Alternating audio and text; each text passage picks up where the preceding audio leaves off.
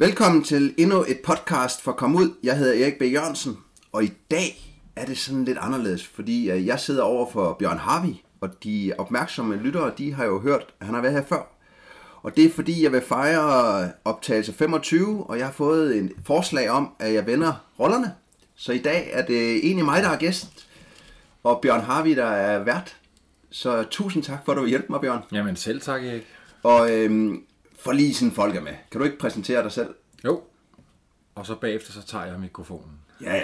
det er godt. Så overlader den. Jamen, øh, Erik, vi, ta- vi har jo selvfølgelig talt uh, tusind gange sammen, men Ja. ja. øh, du lavede en podcast med mig for efterhånden et par år siden, tror jeg, og det handlede vel sådan mest om mine lange cykelrejser, blandt andet min første bog, Igors Æblehave, som var en cykelrejse fra, fra Danmark til Iran. Og så efterfølgende, så har jeg forsøgt at rejse lidt langsommere. Mange rejser, til, eller nogle rejser til fods.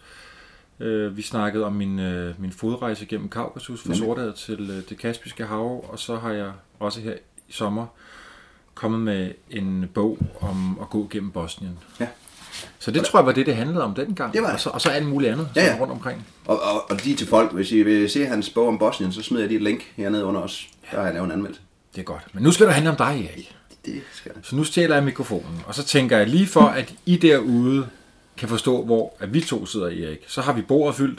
Det er jo snart jul, så der ligger småkager. Jeg ved ikke, om de er hjemmebagte, men, Nej. øh, men er de ser egentlig ikke sådan ud. Så er der scones, der er bøger, der er kaffe, der er papir og askebager, der er fyldte. Det er bordet foran os, for vi sidder inde i eventyrenes klub. Ja. Og jeg tænker, et bedre sted kan vi ikke sidde i dag. Der lugter af skibsdæk, af gammel tjære og tobak, og, øh, og der er bare bøger og dyr og våben overalt herinde. Ja. Det er et fantastisk sted. Der er stemning. Og Erik, nogle af os kender dig godt, nogle af os kender dig måske mindre godt. Så nu tænker jeg, at nogen vil kalde dig en vild mand. Andre vil kalde dig en vild mand. Kan du ikke lige sådan kort øh, præsentere dig selv? Jo. Rent praktisk, så hedder jeg jo Erik. Jørgensen, jeg er 41 år. Men øh, jeg har jo en lang baggrund, som du snakker om det her med vild, at øh, jeg er opdraget i militæret. Mm. Både ved Livgarden og Slædepatruljen Sirius og Jægerkorps, som egentlig har formet mig. Og så har jeg jo lavet en lang række ekspeditioner, hvor det primære er for mig at tage ud i ødemarken. Øhm, ja. Selvfølgelig er det ikke ødemark, som der ikke er nogen folk, men, men jeg prioriterer mit egen selskab og, og øde egen. Mm. Og det er det, jeg gør i dag, og så formidler jeg ved hjælp af foredrag mm. og bøger og hvad jeg ellers skal optræde i. Og vi kommer helt sikkert tilbage på det der med, hvordan Det er jeg sikker på. Ja, jægerne og Sirius har formet dig som, som rejsende, Ja. fordi det, det må være en stor del af din bagage. Men du plejer at starte med det her øh, spørgsmål, der, der lyder, hvad er et eventyr for dig? Ja, Og nu har du spurgt så mange Nu har jeg det. spurgt så mange, og det det er jo farligt, når den kommer tilbage til en selv. Men jeg har ikke en fast definition for det, men når jeg skal sætte ord på det, så et eventyr for mig, det er, at jeg rejser ud for at opleve noget nyt. Mm. Og jeg tager ud for at lade mig overraske. Mm. Og så, det skulle jo gerne handle om min passion. Og så skulle jeg gerne også komme hjem fra et eventyr lidt klogere. Mm. Og fortsat overrasket. Mm. Jeg skulle gerne have sådan, åh, oh, det har jeg sgu ikke regnet med. Mm. Øhm, men, og så skal jeg jo komme hjem og formidle det eventyr selvfølgelig. Ja. Fordi at, øh, det er jo også en stor del af det, at fortælle folk, Ja, hvad det er, man har lavet, og, og inspirere den vej. ja. Hvad, hvad giver det dig, Erik, at, at fortælle til, til andre? Udover at de måske ikke heller gider at høre, øh, gider at høre ja. på flere historier derhjemme. Ja, ja. Jamen, Men altså, Der, der, der er mange ting i det, hvis vi dykker ned i det. Det, det at fortælle andre, det, det noble, mm. det er jo at inspirere andre. Mm. Giv dem en, en, et, et, et, et tidsrum, hvor du er væk, ligesom når du sætter en film på. Mm. Du kan være væk til et foredrag i to timer, du kan dykke ned i en bog og være væk. Mm. Det kan også være at, at, at, at give dem noget inspiration til enten at gå efter en passion inden for mm. arbejde, man behøver ikke lave det samme som mig, eller, mm. eller have en drøm og, og, og gå efter nogle drømme i mindre skala, så jeg forventer ikke, de gør det samme. Det er det noble. Mm. Men, men, men den helt store årsag, det er jo mit eget ego-projekt. Mm. Fordi at det, jeg- rejser på eventyr, det er jo for mig. Mm. Og det, jeg formidler det, det er jo fordi, at jeg, jeg kan være i den verden altid. Mm. Jeg er jo et privilegeret menneske, at jeg kan leve af det. Mm. Og holde foredrag og skrive bøger og ikke skal på arbejde. Så på en eller anden måde, så får jeg jo lov til at være i mit eventyr i flere år. Mm. Så når man kommer hjem fra et eventyr, jamen så skal jeg ikke starte på arbejde noget. Nej, så dykker jeg ned i lysbillederne. Øh, lysspiller nu, når du siger, du går ned i billederne, mm. og så øh, laver foredrag, så er jeg ud, og hver gang jeg står og holder foredrag, det er de samme historier. Mm. Men jeg ser lige, hov, på billedet, den der lille detalje, nå ja, mm. det gjorde jeg, når jeg kører hjem, så, nå ja, det der, det, det oplever jeg jo så på en anden en. Så jeg får lov til at være i min egen verden, og det er jeg meget, meget glad Det lyder og lidt som om, at, at rejsen som også ændrer sig over tid. Altså jo flere gange du får fortalt en historie, jo, jo flere ting kommer frem fra rejsen. Ja, der kommer både ting frem, men der er også ting, der forsvinder. Fordi jeg oplever Ja, ja, ja. ja. også nogle gange, når jeg så kigger, jeg lige skal finde nogle billeder til noget andet, eller sådan noget, sådan Nå ja, ja, den der tog jeg ud, fordi jeg skulle spare tid, eller sådan noget der. Ja. Og så har du kørt de samme billeder ja. Ja. i mange foredrag, og glemt, at der lå nogle andre Ja, billeder fordi det har været privilegeret. Ja. Men, så hvorfor gør jeg det? Jamen, mm. det er jo ego-projektet, øh, fordi jeg elsker det, og, mm. og kan få lov til at leve min passion. Mm. Men hvis jeg kan inspirere andre, så er jeg jo super glad for det. Ja, og nu har du haft din datter med flere gange, Ja, ja. Og, og du er også lige kommet hjem fra en lang tur med din kæreste ja. Ja. og så videre. Men det, det vinder vi jo tilbage ja, ja til. det gør vi. Øh, Erik, hvor, hvor startede din, din eventyrlyst? Ja, jeg vil sige, at jeg kan sige det i dag, fordi jeg kan se tilbage. Mm. Jeg kan ikke sige det fra den gang, at jeg, jeg stod der, men, men jeg har altid... Jeg er jo opvokset på en gård, hvor mm. at, at, at der var frie tøjler. Min øh, far og mor blev skilt tidligt, da jeg var fire år, så, så jeg opvokset med min far med forskellige unge piger, indtil han fik en, en, en ny kæreste. Mm. Der har jeg været på gården, så jeg, jeg, ikke, jeg, jeg har bare løbet rundt og leget. Mm. Og når jeg kigger tilbage på det, så kan jeg huske min fantasi. Du ved godt, jeg kunne store fantasiverdener, når jeg stod oppe i halmballerne og byggede, eller jeg løb rundt i skoven, og min farfar havde lavet bur og pil til mig. Øh, nogle rimelig gode nogen. Og, mm. og så, så jeg, jeg har altid haft det der legerum. Øhm, og, og det Og var ikke noget, naturen har, har været en eller anden del af din hverdag. Ja, og, og jeg har ikke tænkt over det dengang, men jeg kan bare se, når jeg ser tilbage, så har jeg levet i sådan en fantasiverden. Altså, jeg har forestillet mig ting, jeg har forestillet mig, at jeg drog væk, jeg har forestillet mig... Og, og det blev så hurtigt taget over i drengedrømmen af, at det var, det var militær, det handlede om, ikke? Altså, soldater og alt muligt andet. Og, og det var min far nok også en stor inspiration til, fordi mm. han er ved livgarden, og livkammerater øh, kom, og de sagde altid på, hvis jeg skulle være en rigtig mand, så havde jeg bare troppet op i livgarden. Ja. Men når jeg så også ser tilbage på det, så, så tror jeg, at grunden til, at jeg blev skubbet mere og mere den vej, det er selvfølgelig, at, at jeg har arbejdet med det, men jeg kunne se, når vi, når vi laver noget sammen, så handler det om passion. Og når jeg skulle med min far til et eller andet sådan privat, så handler det om jagt. Så handler det om, at vi skulle ud og fodre fasaner, eller på jagt sammen. Og, og jeg begyndte at spille jagthorn på det tidspunkt, så tog han med. Så, så når vi har lavet noget sammen, så er det handlet om en passion. Og det er selvfølgelig ikke noget med at rejse noget, men det er jo et lille eventyr, at nu fodrer vi fasanerne, hvor meget skal vi skyde senere og alt muligt andet. Og når jeg var nede med min mor, jamen, så havde de også nogle passioner. Det var fiske, mm. og det var spejderleder. Men så oplevede jeg også det der, ud og fiske og på spejdertur og sådan noget der. Hvor, hvor rejste du hen i fantasien? Jamen, det, det var drengedrømmen. Du ved godt, det var, øh, det var cowboy-indianer, og, Okay. og det var øh, soldater og krig, og ja. masser, der vælter ind over, og, og alt Ja, det ja, der. Altså, okay. det er drengedrømmene, tror jeg. Sådan var mit hoved i hvert fald. Ja. Øh, så når jeg kigger Så tilbage du er på måske det, kommet, du er faktisk i din, i din, i din øh, i dit voksenliv er du kommet tilbage til de drengedrømme der. Altså, den- jeg forestiller mig, at du har været ude i vildmarker som dreng også. jamen det har jeg også, men nu, nu, nu, det- nu er jeg bare i det, og, og dengang var det jo bare, mm. bare leg, og i dag er det...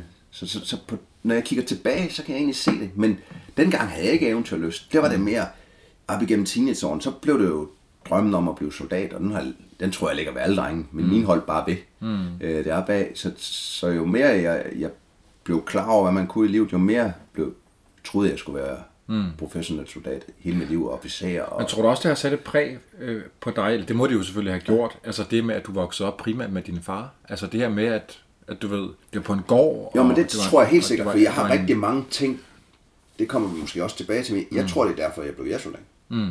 At jeg kunne det. Øhm, og det, det har noget med, at, at når jeg er opvokset på en gård, jeg fik at vide, at jeg havde nogle passioner, jeg ikke havde. Øh, fordi en af mine passioner fandt jeg ud af, det var at arbejde hårdt, og vi arbejdede til vi var færdige. Mm. Så øh, ud og sank kartofler, så jeg drømte om kartofler om natten, og når, når vi kørte halm, ikke, jamen, så skulle alle halmballerne køres ind, og det er om sommeren, når andre har sommerferie, eller det er, altså, mm. men, men så havde vi fri på nogle andre tidspunkter og lave nogle andre fede ting. Men jeg blev bare lært at, at, at arbejde en del af det. Mm. Jeg blev ikke udnyttet, fordi jeg fik ikke lommepenge, men jeg fik løn. Mm. Det sted, jeg havde timeregnskab, og min far kiggede ikke efter. Jeg skulle selv skøre det, og sådan. Okay. så jeg opdraget med, med de frie tøjler. Mm. Så det har helt sikkert givet noget. Og, og så kan man snakke skilsmisse, men, men jeg har egentlig været glad for de to verdener, for så var det en helt anden verden mm. nede med min mor. Øh, Så jeg har aldrig haft de der sådan ting, ah fuck. Øh, Men rejste du med, med nogle af dine forældre? Altså var I sådan øh, på, på tur, tur? Jamen jeg rejste, min far det var mest øh, rundt i Danmark. Det var i bilen okay. og se en ny by og, og Der sov jeg det meste af tiden. Ja. Min mor, det var, det var spejderturen. Der var for eksempel i Lapland omkring min konfirmationsalder og Okay. okay. vandre med spejderne. Og vi tog også øh, nogle år til Italien, og så også for eksempel med campingvognen op igennem Sverige og Norge til Nordkap og, og tilbage igen. Så, Så de var der- du spejder, eller din, din mor var spejder? Min mor, den var egentlig spejder. Jeg var spejder et enkelt år selv, men, men okay. ellers var jeg bonusspejder på den gode måde, fordi ja. jeg skulle ikke til alle de kedelige møder jo. Nej. Det var, når, der var, når de havde mig en weekend, der var lejr, så var jeg Perfekt. bare med. Så Ja, det var helt perfekt. Ja, ja. Så jeg, jeg opdrager med de her rejser. Ja. Øhm, og opdrager med naturen, som man er på en gård. Mm. Øhm, hvor, hvor jeg er opvokset på en lille gård, hvor min far var alene til en, mm. til en gård, hvor der var seks medarbejdere til sidst. Mm. Så den den er vokset mm. i det. Så, så på den måde, når jeg kigger tilbage, har jeg fået en masse mm. værdier derfra. Gik du, gik du som, som øh, stor dreng, voks, øh, hvad hedder det, ung mand, og, og tænkte på, at du skulle overtage gården? Havde din far nogle forventninger om det?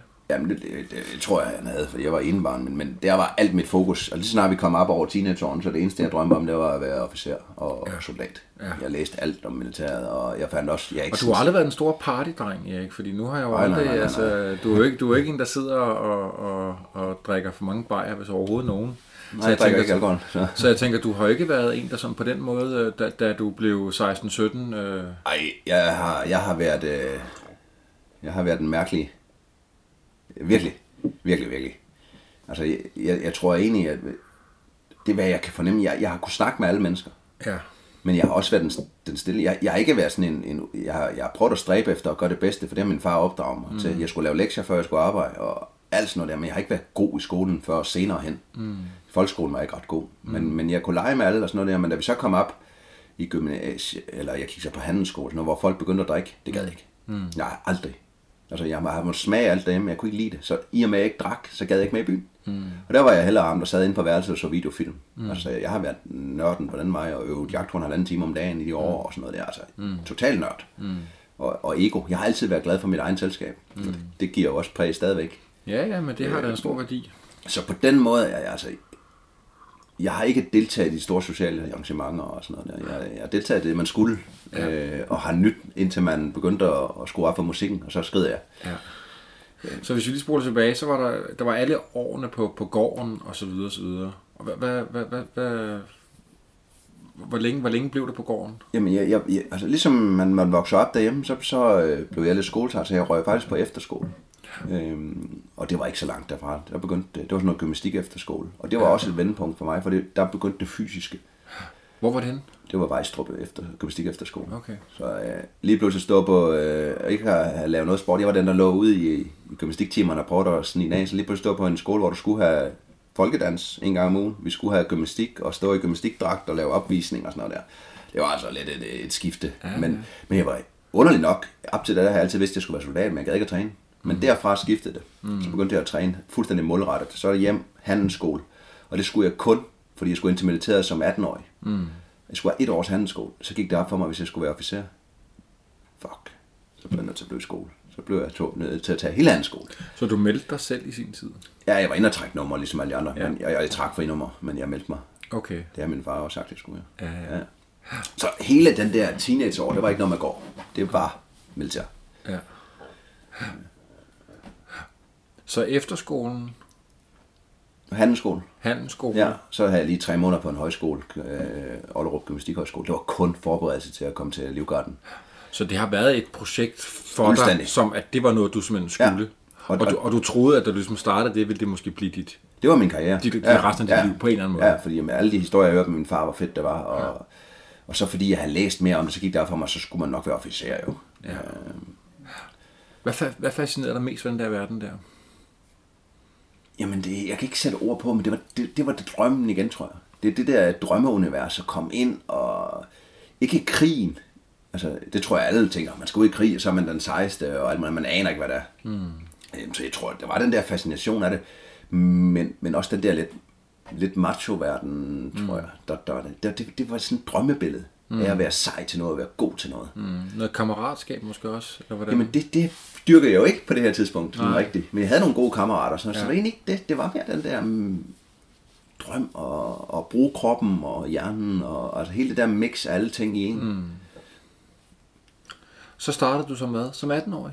Nej, fordi så blev jeg nødt til at lave handelsskolen færdig, så jeg fik lov til at starte i Livgarden december 95 som 20-årig. Okay. Og øh, jeg har aldrig i mit liv været så skuffet. Jeg startede, og Jeg kan næsten se det på dig. ja, for satan, mand. Der er min far altså bygget op på løgnhistorierne, fordi det var slet ikke så hårdt, som jeg regnede med. Nej. Øhm, jeg startede, dem der kan huske det, december 95, den vinter, det var isvinter. Storebælt var frossen til. Der var isbrudder, når vi skulle over med Storebæltsbroen. Den åbnede så, mens vi var der. Mm. Det var pissekoldt. Og jeg kan huske, vi skulle på nogle af de første øvelser. Min far altid fortalte mig, at de blev vækket om natten og skulle og gå 30 km. Og man, så tænkte jeg, fuck, det her det er vildt. Ja. Så hele den der øvelse, jeg turde ikke at tage langt undertøj på, fordi vi skulle ud og gå langt lige om lidt. Og der skete jo ikke en skid. Jeg var ved at ihjel hele den der øh, BSO-øvelse der, hvor man ligger i lejr. Og øh, jeg synes, det var åndssvagt, og jeg havde trænet helt vildt. Så ja. sådan, jeg var bare desorienteret.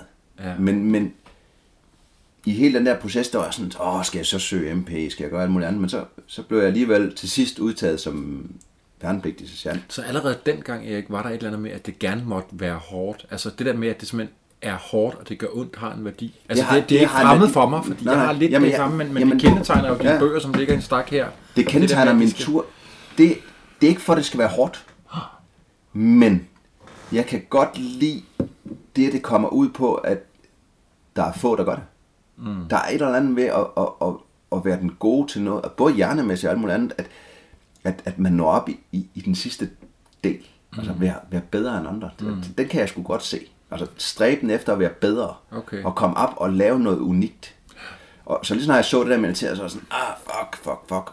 Men så Så blev det, så det er ikke sådan, at det hårde i sig selv har en værdi. Altså det der med, at jeg tænker, at, at jeg kan i hvert fald få det sådan lidt på mine egne rejser, det der med den, den, den store oplevelse, den allerstørste oplevelse, kan godt være, hvis du ser på det udefra, og lige var landet en helikopter, en lille oplevelse. Men fordi du har knoklet dig og, og arbejdet hårdt igennem, jeg ved ikke hvor længe, og så få den lille gulerod til sidst, så bliver det sådan en, en kæmpe blomst, der springer ud på en eller anden måde. Ikke? Sådan har jeg det. Ja. Ja. For det er stræben efter det, og få lov til at komme derhen. ja. Øhm, Så det er faktisk kampen derhen, der er selve ja, ja, planlægningen og rejsen og rejsen eventyret på en eller anden måde. og- Ja. ja. Ja. Og, og den fik jeg så lidt lov til at få lidt, fordi jeg blev udtaget som sergeant. Så øh, der blev jeg værnepligtig sergeant, dengang der hed det. Man skulle jo. Så jeg røg på sergeantskole. Og der ændrede militæret sig lidt for mig igen. Fordi der begyndte jeg at få nogle værktøjer. Jeg var heldig at komme, ikke i en specialenhed, det, det hedder det jo, men øh, ikke det folk tænker, men altså, jeg var i, i det, der hed øh, Panserværn, så man var sammen med Spejder Panser. Vi var en 10-mandsgruppe på Sjernskolen for Livgarden, sammen med nogle andre, og, og, og det ramte mig lige rent, fordi jeg er bedst i mindre grupper.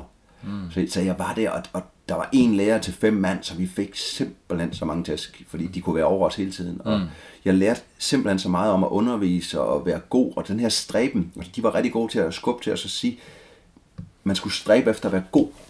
Fordi hvis man var god, så var man et forgangsbillede, men også, det kunne jeg så se, når man så underviste nogle af de andre, hvis man, hvis man var god, så havde de andre da også over. Mm. Og de lærte meget mere.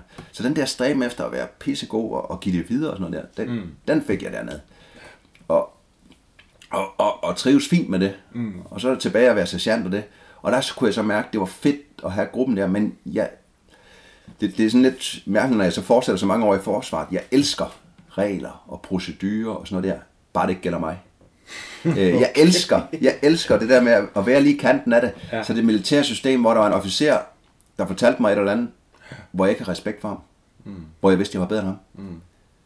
Øh, det kan jeg ikke. Jeg, jeg, alle må lede mig, hvis de er bedre end mig. Ja. Men, men, men hvis der var noget der... Jeg havde heldigvis en rigtig god officer på en mærkelig måde, for jeg havde ham i starten. Fordi han stod for nogle større øvelser, så jeg fik simpelthen så meget ansvar. Og jeg måtte ikke arbejde med folkene, fordi så kunne jeg ikke overskue dem. Jeg blev bare ved med at arbejde, så fik jeg lov, fordi at, det kunne han se, at jeg kunne. Men jeg fik simpelthen så meget ansvar i forhold til alle de andre. Jeg skulle lede en, en gruppe og alt muligt andet, så jeg blev bare presset max. Og, og det lærte jeg rigtig, rigtig meget af. Og han kunne se, at det magtede du. Ja, ja, men han, han var hele tiden kritisk, og vi var det eneste, der skulle aflevere. Sådan, du ved godt, når man laver en lektion, vi skulle lave fulde lister over, hvad vi ville. Alle de andre, de kunne bare aflevere en huskeliste. Vores, mm. det, vi skulle bare gøre det. Mm. Og det gjorde jo, at, at vores stilling rykkede bare max. Mm. Ja, og det kan jeg med sige med sind, øh, ro. Ja. At, at det kørte bare godt. Vidste du allerede dengang, at du gerne ville på, på udlandsmission? Nej, nej fordi det, der lå flere ting i det.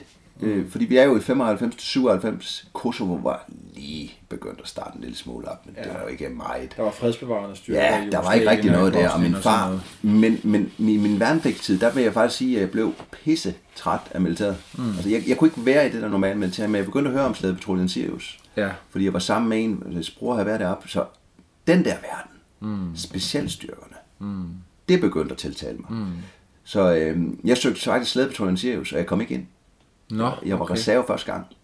Og, Hvad øh, gjorde det ved dig, Erik? Der er sådan en mand, der føler, at han er... Jamen, han, han det var ikke burde fedt. være god nok. Øh, en af mine gode kammerater øh, fra... Øh, det, det er en lille bihistorie, men den skal vi næsten have. Fordi i, i den deling, jeg startede i Livgarden, der var vi 30 mand, der startede. Og i, i den deling, menige, var vi en masse, der gik videre. Ud af de 30 mand, er der 6, der er ved ved Sirius. Som, altså, det er jo helt sindssygt. Mm. Men en af de andre, som jeg var sergeant sammen med, han blev valgt. Og jeg tænkte, hvorfor var han valgt? Når jeg ikke gør, det, det kunne jeg ikke forstå. Men, men jeg blev reserve, og det gjorde bare, de sagde til mig, du er god nok. Men det fattede jeg jo ikke. Jeg kom ikke med jo, men mm. søg igen. Men jeg kunne ikke være i militæret, så jeg sagde faktisk op. Jeg, Ja. jeg tog ud af militæret og tog på landbrugsskole. Nu, nu skulle jeg hjem og overtage gården. Ja. Øhm, og det var ligesom... Troede du lidt det i en periode? Eller det hvad, tror jeg lige der, fordi ja. jeg- jeg- jeg kunne håbe, og det håbede din far måske også. At Ja, ja, jeg var hjemme og arbejde helt. Ja, ja. Militæret havde jeg glad for, men jeg kunne ikke... Det, det store billede, jeg kunne faktisk ikke... Jeg har for meget modstand mod de der autoriteter og det, til, at, mm. til faktisk at være der. Så jeg havde faktisk droppet det. Men så lige snart jeg sad på landbrugsskolen, så kunne jeg ikke slippe Sirius, så søgte jeg året efter igen. Og, og kom ind. Hvem introducerede dig for Sirius? Altså, var det noget, du også havde drømt om længe? Eller? Ja, det kan jeg jo nok få tæsk for. Jeg, jeg, jeg læste... Jeg, jeg så lidt om det, da jeg gik i folkeskolen. Og, og i min folkeskoledrøm, der var jeg sådan, at Sirius, det er ikke rigtig soldater. Fordi de kører bare på hundeslag. Det var ikke dem, der var ude at slås og sådan noget der. Så, så, sådan var jeg som teenager. Det var ikke soldater. Mm. Men, men jeg har alligevel hørt om det. Og da jeg så sådan ligesom går på handelsskole, så er min engelsklærer, han er gammel Sirius, mand Nå. og rigtig gammel officer, og sådan, vi havde kun ombordkrig og Sydafrika og sådan noget i engelsk, det var fantastisk, jeg var den eneste. øhm, og øhm, så lå den der lidt, og så, så kom jeg Sirius, så kom jeg, blev jeg værnepligtig og sergeant sammen med en storebror. Hans storebror havde været ved Sirius, så han fortalte om det. Og så lånte jeg alle bøgerne og begyndte at læse om det, og så kunne jeg mærke, at det var egentlig det, min far havde fortalt mig om, det de her store drømme, og det der med at bestemme selv, og mm. i det militære, så, så, så, det ramte lige rent i mig. Der er ikke nogen, der, så mange, der bestemmer over en, mm. og det er en lille gruppe, og alle de kvaliteter. Mm. Altså, væk fra alle, og det var helt fantastisk. Ja. Øhm, så, så jeg kunne ikke acceptere, at jeg ikke kom ind første gang. Men jeg gad ikke at blive i militæret et år. Nej. Så jeg vil hellere Men der var simpelthen øh, der var, der var nye søgninger. Hver, altså hvert år optager de jo, Ja, hvor mange, hvor mange Ja. optager de hvert år? Altså det er jo det, man Jamen, der er en, to år. en 40-65, der søger, og så dengang, der optog man, man 8 mand. Øh, De har lige lavet om igen, men nu er det mellem 7 og 8 mand, man tager på forskole. Det er ikke mange. hva'? Nej. Øhm, Så man skal screenes der, men i og med, at jeg var reserve, mm. så, så hørte jeg lidt med nogle andre, de sagde, at reserverne, de er tæt på. Mm. Så jeg søgte igen og, og kom ind. Og det, jeg kan fremme i, i 8 99, 99. 99 Ja. kommer jeg på forskole. Jeg er optaget til 98. ja. Og, og det jeg så skal se tilbage til, det var helt klart, hvorfor jeg ikke kom med på første hold. Fordi Sirius, de sætter hold på to måder. Groft sagt. Det er enten, der skal man ligne hinanden, eller skal man være meget forskellige. Det er de gruppedynamikker. Og det hold, ham, som jeg var sandt kom på, det var et meget, meget socialt hold. Øh, meget, meget ens. Og der passer jeg bare ikke ind i. Mm. Men de kunne så se nogle kvaliteter i mig. Så næste hold, vi søgte, vi var sindssygt forskellige. Altså til det ekstreme, jeg tror, at vi er en af de mere ekstreme Sirius-hold. Så der passede ind. Mm. Øh, fra 24 til 30 år, en, en teologistuderende, jurastuderende, okay. øh, orienteringsløber, alt muligt, vi var bare et mærkeligt hold. Ja. Øhm, og der passede jeg. Øh, jeg er inde i. Mm. Det gav nogle klasse senere, men, men der kunne jeg så se det. Det vidste jeg jo ikke dengang. Men så kom jeg på forskole, og, og det var ligesom det skulle være. Mm. Fortæl om din tid på Grønland. Erik. Ja, først forskolen, det er jo et halvt års træning Ja. inde på Holmen, hvor man får basis to ting. Man skal lære at passe en station. Så det er svejse, bådmotor, lære at lave glasfiber, al verdens kurser, el. Alt sådan noget. Det er super fedt. Man lærer alle mulige ting. Og så den anden halvdel, det er jo vinterrelateret. Så en måned i kulden, og skydekurser, og øh, påklædning, og alt hundepsykologi, og alt sådan noget blev bygget op. Men, men det er et halvt år, fordi man er bare sammen. Man får et køretøj i militæret, så man må købe og køre og løbe øh, løb. Man træner til Københavns Marathon, så man skal træne lidt og sådan. Så det er frie rammer under egen ansvar. Ja. Det var en fed tid. Men, men hele tiden, et lille, ikke konkurrence, men, men man ved ud af, af vores hold, jamen der skulle vi fem afsted. Ja. Vi skulle sige farvel til to. Nå, okay, det, det var det. Det er ikke alle på forskålen, der skal videre. Okay. Øh, Det ene år skal der fem afsted, det andet år skal der seks afsted. Og det kan så både være, hvordan man passer ind i teamet, rent sådan Ja, psykologisk. og, og der er flere ting. Hvordan du klarer det, er du fuldstændig faldet igennem. Og så stemmer vi på hinanden også. Fordi hvis der er en, der falder fuldstændig ud af gruppen, så skal han nok ikke med.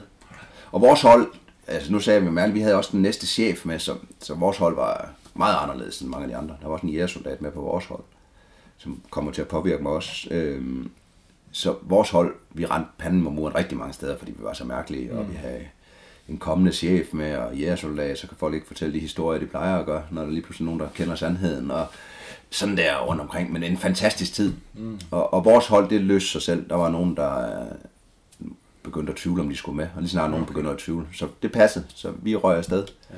Og der blev jeg så også udtaget, og det var en stor... Det er ligesom der, at mit eventyrliv starter. Mm. Det var, da jeg fløj til Grønland, og jeg anede ikke en skid om det, og så landede på Grønland, og komme ned igennem skyerne. Det første, du ser, det var den her store ødemark uden streger, uden ske, og der ligger is på vandet. øh, slutningen af juli, isen er lige gået, sommeren er lige startet, og så lande i det der univers, man har læst om. Og at få sådan de to år, to måneder derop, det var fantastisk, fordi der er stationsarbejdet. Det kan jeg næsten regne ud allerede med det, jeg har fortalt det. Mm. Det er fint nok at gå og passe en station, men ja. der kommer alle konfrontationerne, også med chefer, der synes, man skal arbejde ekstra timer om sommeren, og når der kommer gæster, man skal køre, men jeg havde det. Men, men jeg var rigtig god sammen med to af de andre på skift til at tage ud i Man weekenderne. får en fast marker, eller hvad? Det der- først der- senere. Nej, lige snart du kommer op, så har du en sommer. Det er to år, to måneder. Som sommeren er der jo tre Sirius-hold, kan man sige. Der er 18 okay. Mand. Og så er der alle håndværkerne, så der er en 30-40 mand på stationen. Der har man ligesom tiden til at gå. Man bliver sendt ud og flyve depoter ud. Man går på stationen, så man lige kan nå at lære de andre at kende. Og så der omkring lige starten af september, der flyver det overskydende Sirius-hold hjem. Og alle håndværkerne begynder at forsvinde, dem der har hjulpet os med stationen. Så står der 12 mand tilbage. Og der får man så sin makker. Og det foregår igen sådan lidt, man kan stemme lidt om det, og man kigger Og det er en, der er ældre. jeg er en, der har været et år. Ja. Det kaldes mesterlærer. Ja. Og så får man en marker der. Men der er også en anden princip, fordi når man er hjemme på stationen, så har man også et ansvarsområde. Mm. Der kan man stå for post, man kan stå for tøj, man kan stå for hunde eller noget. Jeg var det, der hedder maskinmand. Jeg stod for alle køretøjer, oliefyr og alt sådan noget der. Det vil sige, at jeg har ikke andre fagområder. Jeg havde kun Okay. et. Og der har jeg jo også en ældste mand til at lære mig op. Mm. Så ham skal jeg jo ikke køre slæde med, fordi altid når jeg er hjemme på stationen, så arbejder jeg sammen med ham. Så hvis vi skulle være sammen hele året rundt, så vil vi jo slå hinanden ja, ihjel. det bliver måske også lidt sårbart for selve stationen, hvis Ja. der ikke er en mand øh, med det ansvar, som Ja, så, så maskinfolkene, de skal helst køre sammen med en radiomand og sådan lidt, øh, Ja. ja. siger man. Så den måde, så lige snart det er september, så får man en fast marker det næste år til slædehunden også. Og så tilgår man et slædehold. Jeg fik så også slædehold 5 og røde som marker. Og det er ikke ret mange, man har at vælge imellem, så det er jo også, hvad fanden får man, og hvordan kan man snakke sammen, det er æderpærk med meget at sige jo. Ja, hold da op. Og så er det ligesom, man har haft sommeren til at altså stationsarbejde, og så i september, så tilgår man så et slædehold. Og så er det ligesom, nu ved jeg, hvad for nogen, der er mine hunde også. Jeg ved, hvad for øh, en slæde, der er min øh, slædehold 5. Vi har vores ting røde, og så er det, man Bygger I selv slæden? Du bygger én slæde på de to år, du er der. Så jeg skulle faktisk bygge slæde mit første år. Der er tre hold, der bygger hver år. Og det, og det, det er meget sjovt, fordi man, det er rent praktisk, at man, man har en uge til at bygge den. Man er fri, kan man sige, til at arbejde. Mm. Fra lørdag til lørdag. Og så er der ligesom en bageopskrift. Så står der simpelthen om, om søndag, der skal du skære alle de her træstykker ud, og så laver du bundbrædder og det, og så lakerer du dem, og så maler du dem, og så binder du dem sammen. Mm. Og det vil sige, at min makker har jo kørt med en slæde, så han kender jo mere til det, men han har ikke prøvet at bygge en. Og så står man med den der færdige slæde der på en 80 kilo der, der kan laste de her 400 kilo og skal, skal klare to år, inden den så bliver skiftet. Og de kunne godt holde lidt længere end to år, men, men så kan man sætte dem ud som reserveslæder og det. Og så laver man jo sit slædeudrustning, altså meget er det jo købt, mm. men man skal sy tasker og riffeltaske, det er det første, man syr i løbet af sommeren. Mm. Så der er en masse syning og ordning og gør klar til slædesæsonen og begynder at træne med hundene og gør klar. Hvordan ser en, en, i går så en normal uge ud på Sirius? Er der noget, der hedder en normal uge? Nej, altså om sommeren, så er det stationsarbejde. Dem, der er hjemme på stationen, så møder du om morgenen og skal arbejde, jeg kan ikke huske tiden, jeg mener, det var 8 til 17. Øhm, så arbejder vi, så var jeg ude i fagområdet. Maskinen var jo meget fri. Vi skulle bare ud, vi skulle sørge for at lave eftersyn på generator, køretøj og alt muligt, der var gået i stykker. Og sådan var der forskellige arbejdsopgaver. Og så om sommeren skal der også lægges depoter ud. Det vil sige, at nogen blev sendt til det, der hedder Ellerø, som er den sydlige, eller i et fly ud, skulle du en uge ud, så lå du og fløj rundt i, og landede ved alle depoterne. Så var det den arbejdsdag, du havde. Og hvad er den primære, altså der, det er jo sikkert en lang, lang historie i forhold til, hvorfor Sirius er etableret deroppe, og hvad dansk militær skal være der, men, men, men kan du fortælle lidt om, hvad, hvad formålet med, at Sirius er der? Hvad er de primære, ja, hvad er de primære opgaver? Sirius er, øh, det er suverænitetshåndhævelse. Det er sådan kort fortalt, at, at for at kan holde et område dansk-grønlandsk, så skal vi være til stede. Hvis et land forsvinder fra et område, så kan et andet land gøre krav på det. Og det var sådan i, i fra 1900 til 1900 og slutningen af 50'erne, der var aktiv fangst i Nordøstgrønland. Det vil sige, danskere og nordmænd var deroppe for at skyde alt med pels. Øh, isbjørne, ulve, alt muligt, man kunne sælge. Mm. Det var også nogle nationalprojekter, så der var ikke ret god økonomi i det. Men i 31, der gjorde Norge så krav. Ja, for der har været en lang kamp om det. De hejste norske flag, de skiderik, og kan det den røde land, og, øhm, og gjorde krav på det, og det sagde Danmark, det går ikke. Og så kørte man en, en, en sag ved Haag mm. fra 31 til 33, og det var også i de år, hvor man havde Lauke Kok var på at lave masser af forskning. Og ja, altså Lauke Kok, som var med i den her klub, Nemlig. som vi sidder i. Peter ja. Frøken, som har stiftet klubben, har jo også haft en stor andel, stor andel. af, og sammen Knud Rasmussen, som ikke nåede at blive medlem, fordi han døde, øh, var også med i det. Og, og der lavede man en masse forskning, ligesom for at sige, at vi var her, og vi har været her altid. Ja. Og så i 33 siger, hey, det er dansk territorium. Hmm.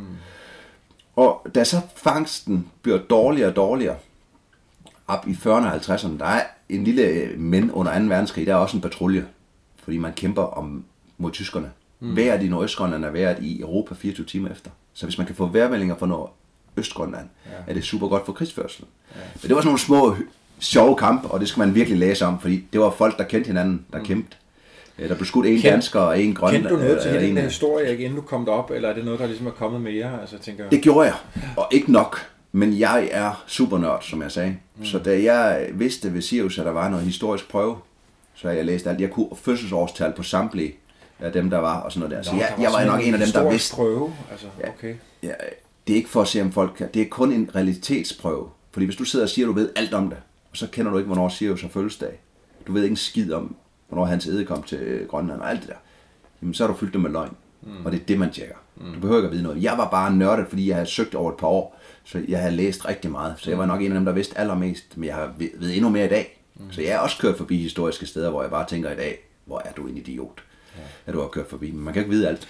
Din, ham din kammerat der, hvordan er, er, er, I, er I forblevet øh, gode venner, eller var I ved at rive hovedet af hinanden? Eller var I, det fortsætter mig at være sammen med den samme person i, i mere eller et år? Jeg tror, ja. må have været noget af en, Jamen det er det også. Prøvelse. Ja, men hvis vi lige skal slutte den anden med, at så er i 50, så opretter ja, man, øh, med, med enheden øh, ud fra erfaringerne fra 2. verdenskrig, fordi fangsten blev dårligere, så de forsvandt op igennem 50'erne. Mm. Så, så var man egentlig klar med en slædepatrulje, som ligger og hånd, håndhæver suveræniteten. Mm. Det er jo et område, der er 3,5 gange større end Danmark, det man patruljerer, og der bor 27 mennesker.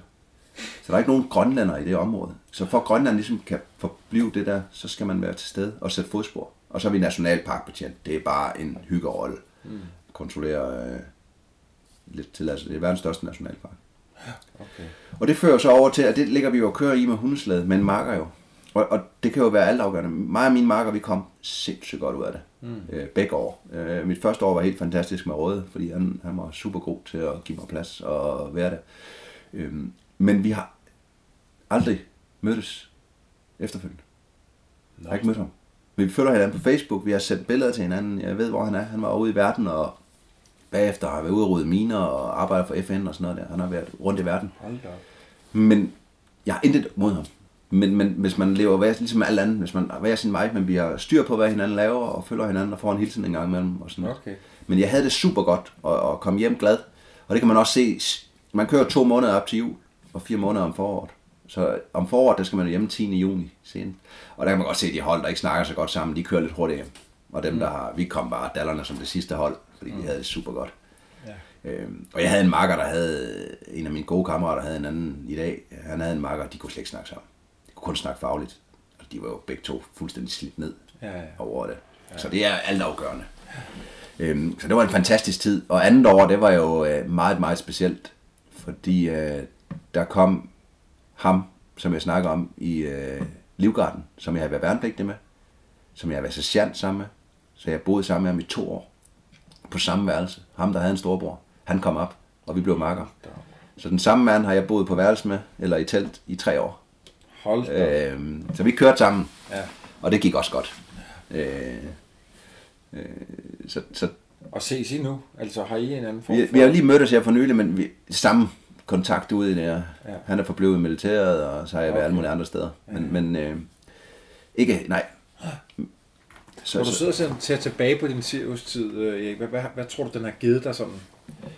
Hvad, hvad har du men Sirius er alt, mest, mest ud af? Sirius er alt for mig. Sirius er, hvis jeg kigger tilbage og skal være- gøre mig klog på livet, så er det den bedste enkeltbeslutning, jeg nogensinde har gjort i mit liv. Mm. Jeg havde de samme konfrontationer med chefer og alt muligt andet stationstjenester, det kunne jeg ikke lide. Men jeg kom ud, og jeg fik løn for at få lov til at køre i sådan et fantastisk område med hundesled. Den her menneskehund, og få lov til det, det var fantastisk. Og køre i den her natur. Og det var der, jeg kunne første gang mærke min passion med at få lov til at være lang tid ude i naturen og se årstiderne skifte. Mm. Og, og være den her lille bitte brik i, i det store natur, det er fantastisk at mærke, det er naturen, der bestemmer. At du kan se, stormen kommer, mm. så er det ikke dig, der bestemmer, om du kører videre. Mm. Så er det bare om at komme i telt og alt muligt andet. Mm. Og det der, jamen, det sad bare sådan så dybt i mig. Og, og når jeg tænker tilbage i dag, det, det, satte ord og, og tanker og, og retning på alt det, jeg har gået og leget med som barn. Altså drømmene om, og det, det var der. Er der nogle af de andre Sirius-folk, som har tænkt, det der, det skal vi aldrig nogensinde igen? Ja, man siger jo så dele op i to ting. Øh, alle, er, er- jeg har ikke mødt nogen, der ikke har været glad for det. Men nogen kommer hjem og siger, at det var nok. Mm. Finder en normal tilværelse og det andet. Og så øh, den anden, de bliver restløse. Så er de alt muligt andet. Mm. Øh, men det former helt sikkert folk. Og, og, og der er nogen, der har fået nok, men de har ikke fået nok af, af Sirius. De har ikke fået Alt nok af liv må det Nordøstgrønland. være svært at vinde. Ligesom når du har været på lange, lange rejser. Altså, det må være svært at komme tilbage og føre et Ja, i men, men, gåsøjne 8-4. men du vil også opleve liv. Sirius-folk og Sirius-folk for liv. Du kan møde gamle gubber, ligesom her i Eventyrens Klub af Eventyr for livet. Sirius-folk er Sirius-folk for livet. Mm. Og de sidder og snakker om Østgrønlands historie, om hvordan fanden de der gamle ekspeditioner og gjorde Danmarks ekspedition i 1906-8. Hvorfor gjorde de sådan? Og sådan. Der er nørder i Sirius, der er helt vildt. De sidder og læser gamle bøger og alt muligt andet, og forbliver i Nordøstgrønland. Ja. Og det gør næsten alle sammen på en eller anden måde. Det sidder fast. Altså det er ligesom... Der er flere ting, du siger, jeg ikke gerne vil snakke med dig Ja. mere om, men, men jeg tror, vi vender øh, tilbage til det Ja. senere. Det der med netop at komme ud og se årstiderne skifte. Og så tænker jeg en anden ting, som falder mig ind nu her, det er, at der måske også er nogen, der i hvert fald har tanker eller planer om, at hvorfor kan du ikke tage op til 77 fjorden og finde nogle af de folk, som stadig mangler. Mm. Altså fra den store Danmarks Ja. ekspedition. Men det, lad os vende tilbage til det senere, fordi der er jo i hvert fald nogle folk, der ikke er blevet fundet deroppe. Vi, vi hopper videre, altså fordi en af de ting, som i hvert fald fyldte rigtig meget, eller mange år for dig, var jo jægerkorpset. Ja. Det var jo en... Øh, det var jo en gammel drengedrøm, fordi jeg havde, jeg havde set en udsendelse, der, øh, en børneudsendelse, jeg kan tydeligt huske den, jeg kan ikke huske, hvad den hed, mm. hvor der, man, man kunne få sin, det, man gerne vil være, ind i studiet. Og der kom en jægersoldat, der stod med faldskærm og sådan noget, og jeg tænkte, hvad fanden er det? Øh, Men det var ikke min drøm, mens jeg var i militæret. Og så, øh, mens jeg gik i 9. klasse, der læste vores øh, ene lærer op, han læste op af Carsten Smørk, sådan, i timen. Det var mm. fantastisk. Hver fredag, så fik vi læst øh, piger, der havde det, drengene elskede det. Klasse. Øhm, og så øh, på den måde, så har jeg hørt om det. Mm. Og, og blev også sådan i militæret, da jeg var inde, så var der en sergeant, der skulle videre. Jeg kommer til Sirius med en jægersoldat, øh, som valgte at søge til Sirius. Mm. Og, og når vi snakker sådan, så jeg bliver mere og mere interesseret i det, fordi jeg kan se, at jeg får løn for Sirius. Og Sirius er jo en afbegrænset periode. Du kan søge cheftjeneste, men du kan ikke komme tilbage igen. Er det normalt for Sirius folk Ja. at gå den retning? Nej, tænker du? slet ikke. Nej, det er det ikke. Nej. Øh, inden, jeg var den første, der gik fra Sirius til Jægersholm. Nå, okay. Førhen har der mere normalt, fordi Sirius er søværnet. Det er kun herfolk, men det er søværnet. Så der har været seks mand fra Sirius til frøerne. Mm. Så øh, ham jægeren, jeg var op med, det var den første jæger, der kom til Sirius. Mm. Øhm, men jeg var sådan godt klar over, at, at hvis jeg kunne få løn for det her, så tænkte jeg, jægerkorpset, det er sgu også noget af det, jeg drømmer om, og måske noget af det samme. Og jeg blev ved med at spørge ham, jægeren der, og han sagde med det samme, det sagde, han sagde, jeg vil gerne fortælle dig om, hvor fedt det er bagefter. Men uanset hvad du spørger om optagelsen, så får du ikke en skid at vide. Okay. Nå, så er linjerne jo ligesom lagt. Er det sådan et kodex? Eller Nej, hvad? jeg, jeg tror også, han vil ikke have... Det, det får du at vide, hvorfor senere også. Det er også et eller andet med, at det skal ikke hedde sig, hvis man, han skulle tilbage til korpset, det vidste jeg ikke. Øhm, så det skal ikke hedde sig, om man ved noget og alt muligt andet. Og, øhm, og så også bare, jamen, det hjælper ikke en skid. Altså, mm. Du kan godt få nogle...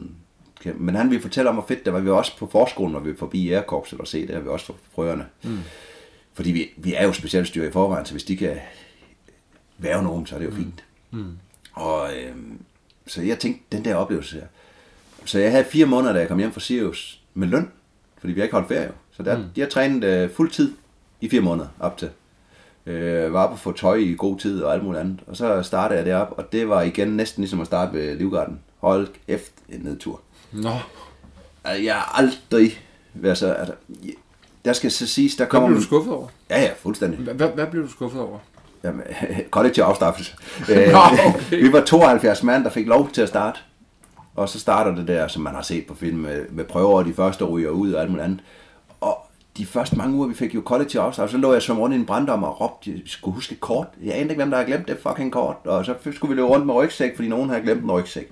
Og Bjørn fik bare det, og jeg tænkte bare, det er jo ikke mig. Mm. Og, og, jeg er så svært ved at komme fra det der frie liv ved Sirius og tosomhed og bestemme alting selv. Så du blev betragtet som barn?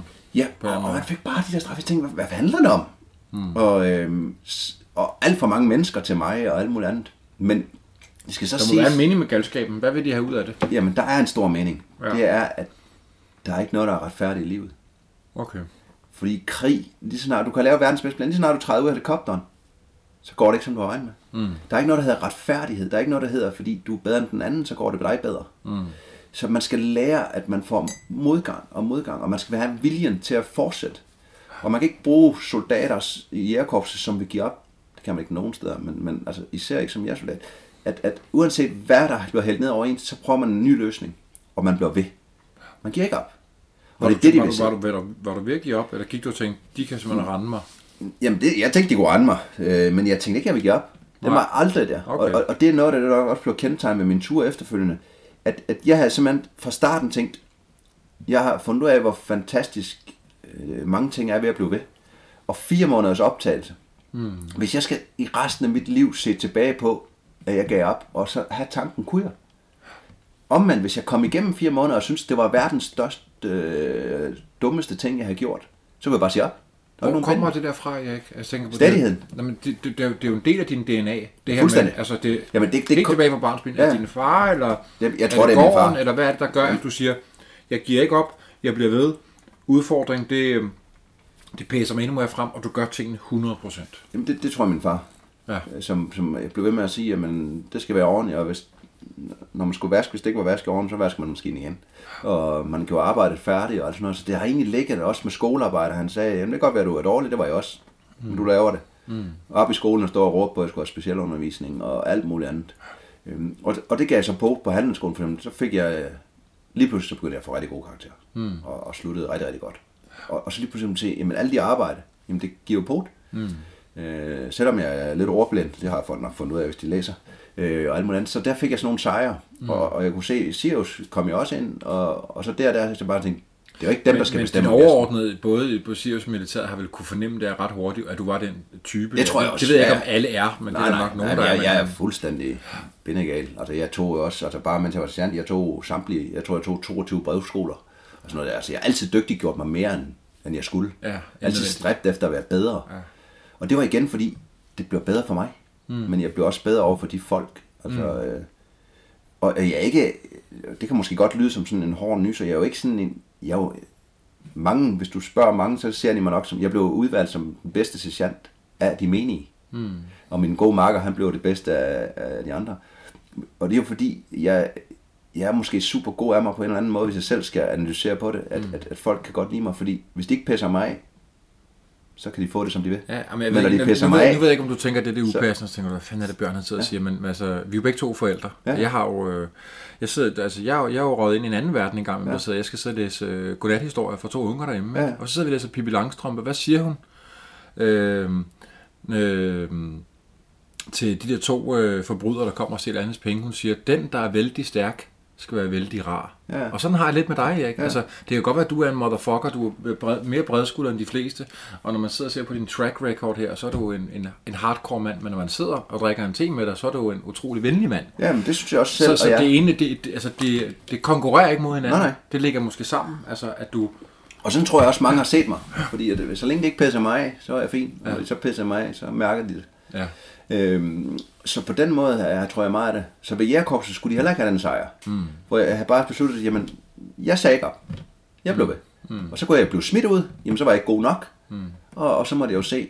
Men, men det, de første tre uger, jeg aldrig havde noget sådan. Men vi er enige om, øh, jeg, nu kender jeg ikke forfærdeligt meget til jægerkorpset, men når man starter jægerkorpset, så er det en del af klausulen, at man skal ud på en eller anden form for mission. Jamen, altså det er altså militæret... Altså, Det er en del af, af kontrakten. Ja, uanset hvor du er ansat i militæret, så, så, så, så kan du komme ud i Hvad har verden. du gjort dig overvejelser omkring det, at du kunne blive sendt ud? Altså, du kunne blive sendt ud i krig, du kunne blive sendt ud i verdens brandpunkter. Min far sagde, at jeg blev afløst, det vidste jeg. Og så øh, sagde jeg, at øh, det, det var jo en, en, en del af et håndværk. Altså, det skal da ikke øh, lægge noget skjult på, at, at når man bliver god til noget, så må man da også godt bruge det. Ja, ja. Og- og krig er- men det, krig det, er jo det, det, nødvendigvis det, det, ikke, det, er øh, noget farligere end at løbe rundt på gården. Eller, Og det har jeg ingen tanke om. Altså, og der er jeg ligesom alle de andre, det er ikke mig.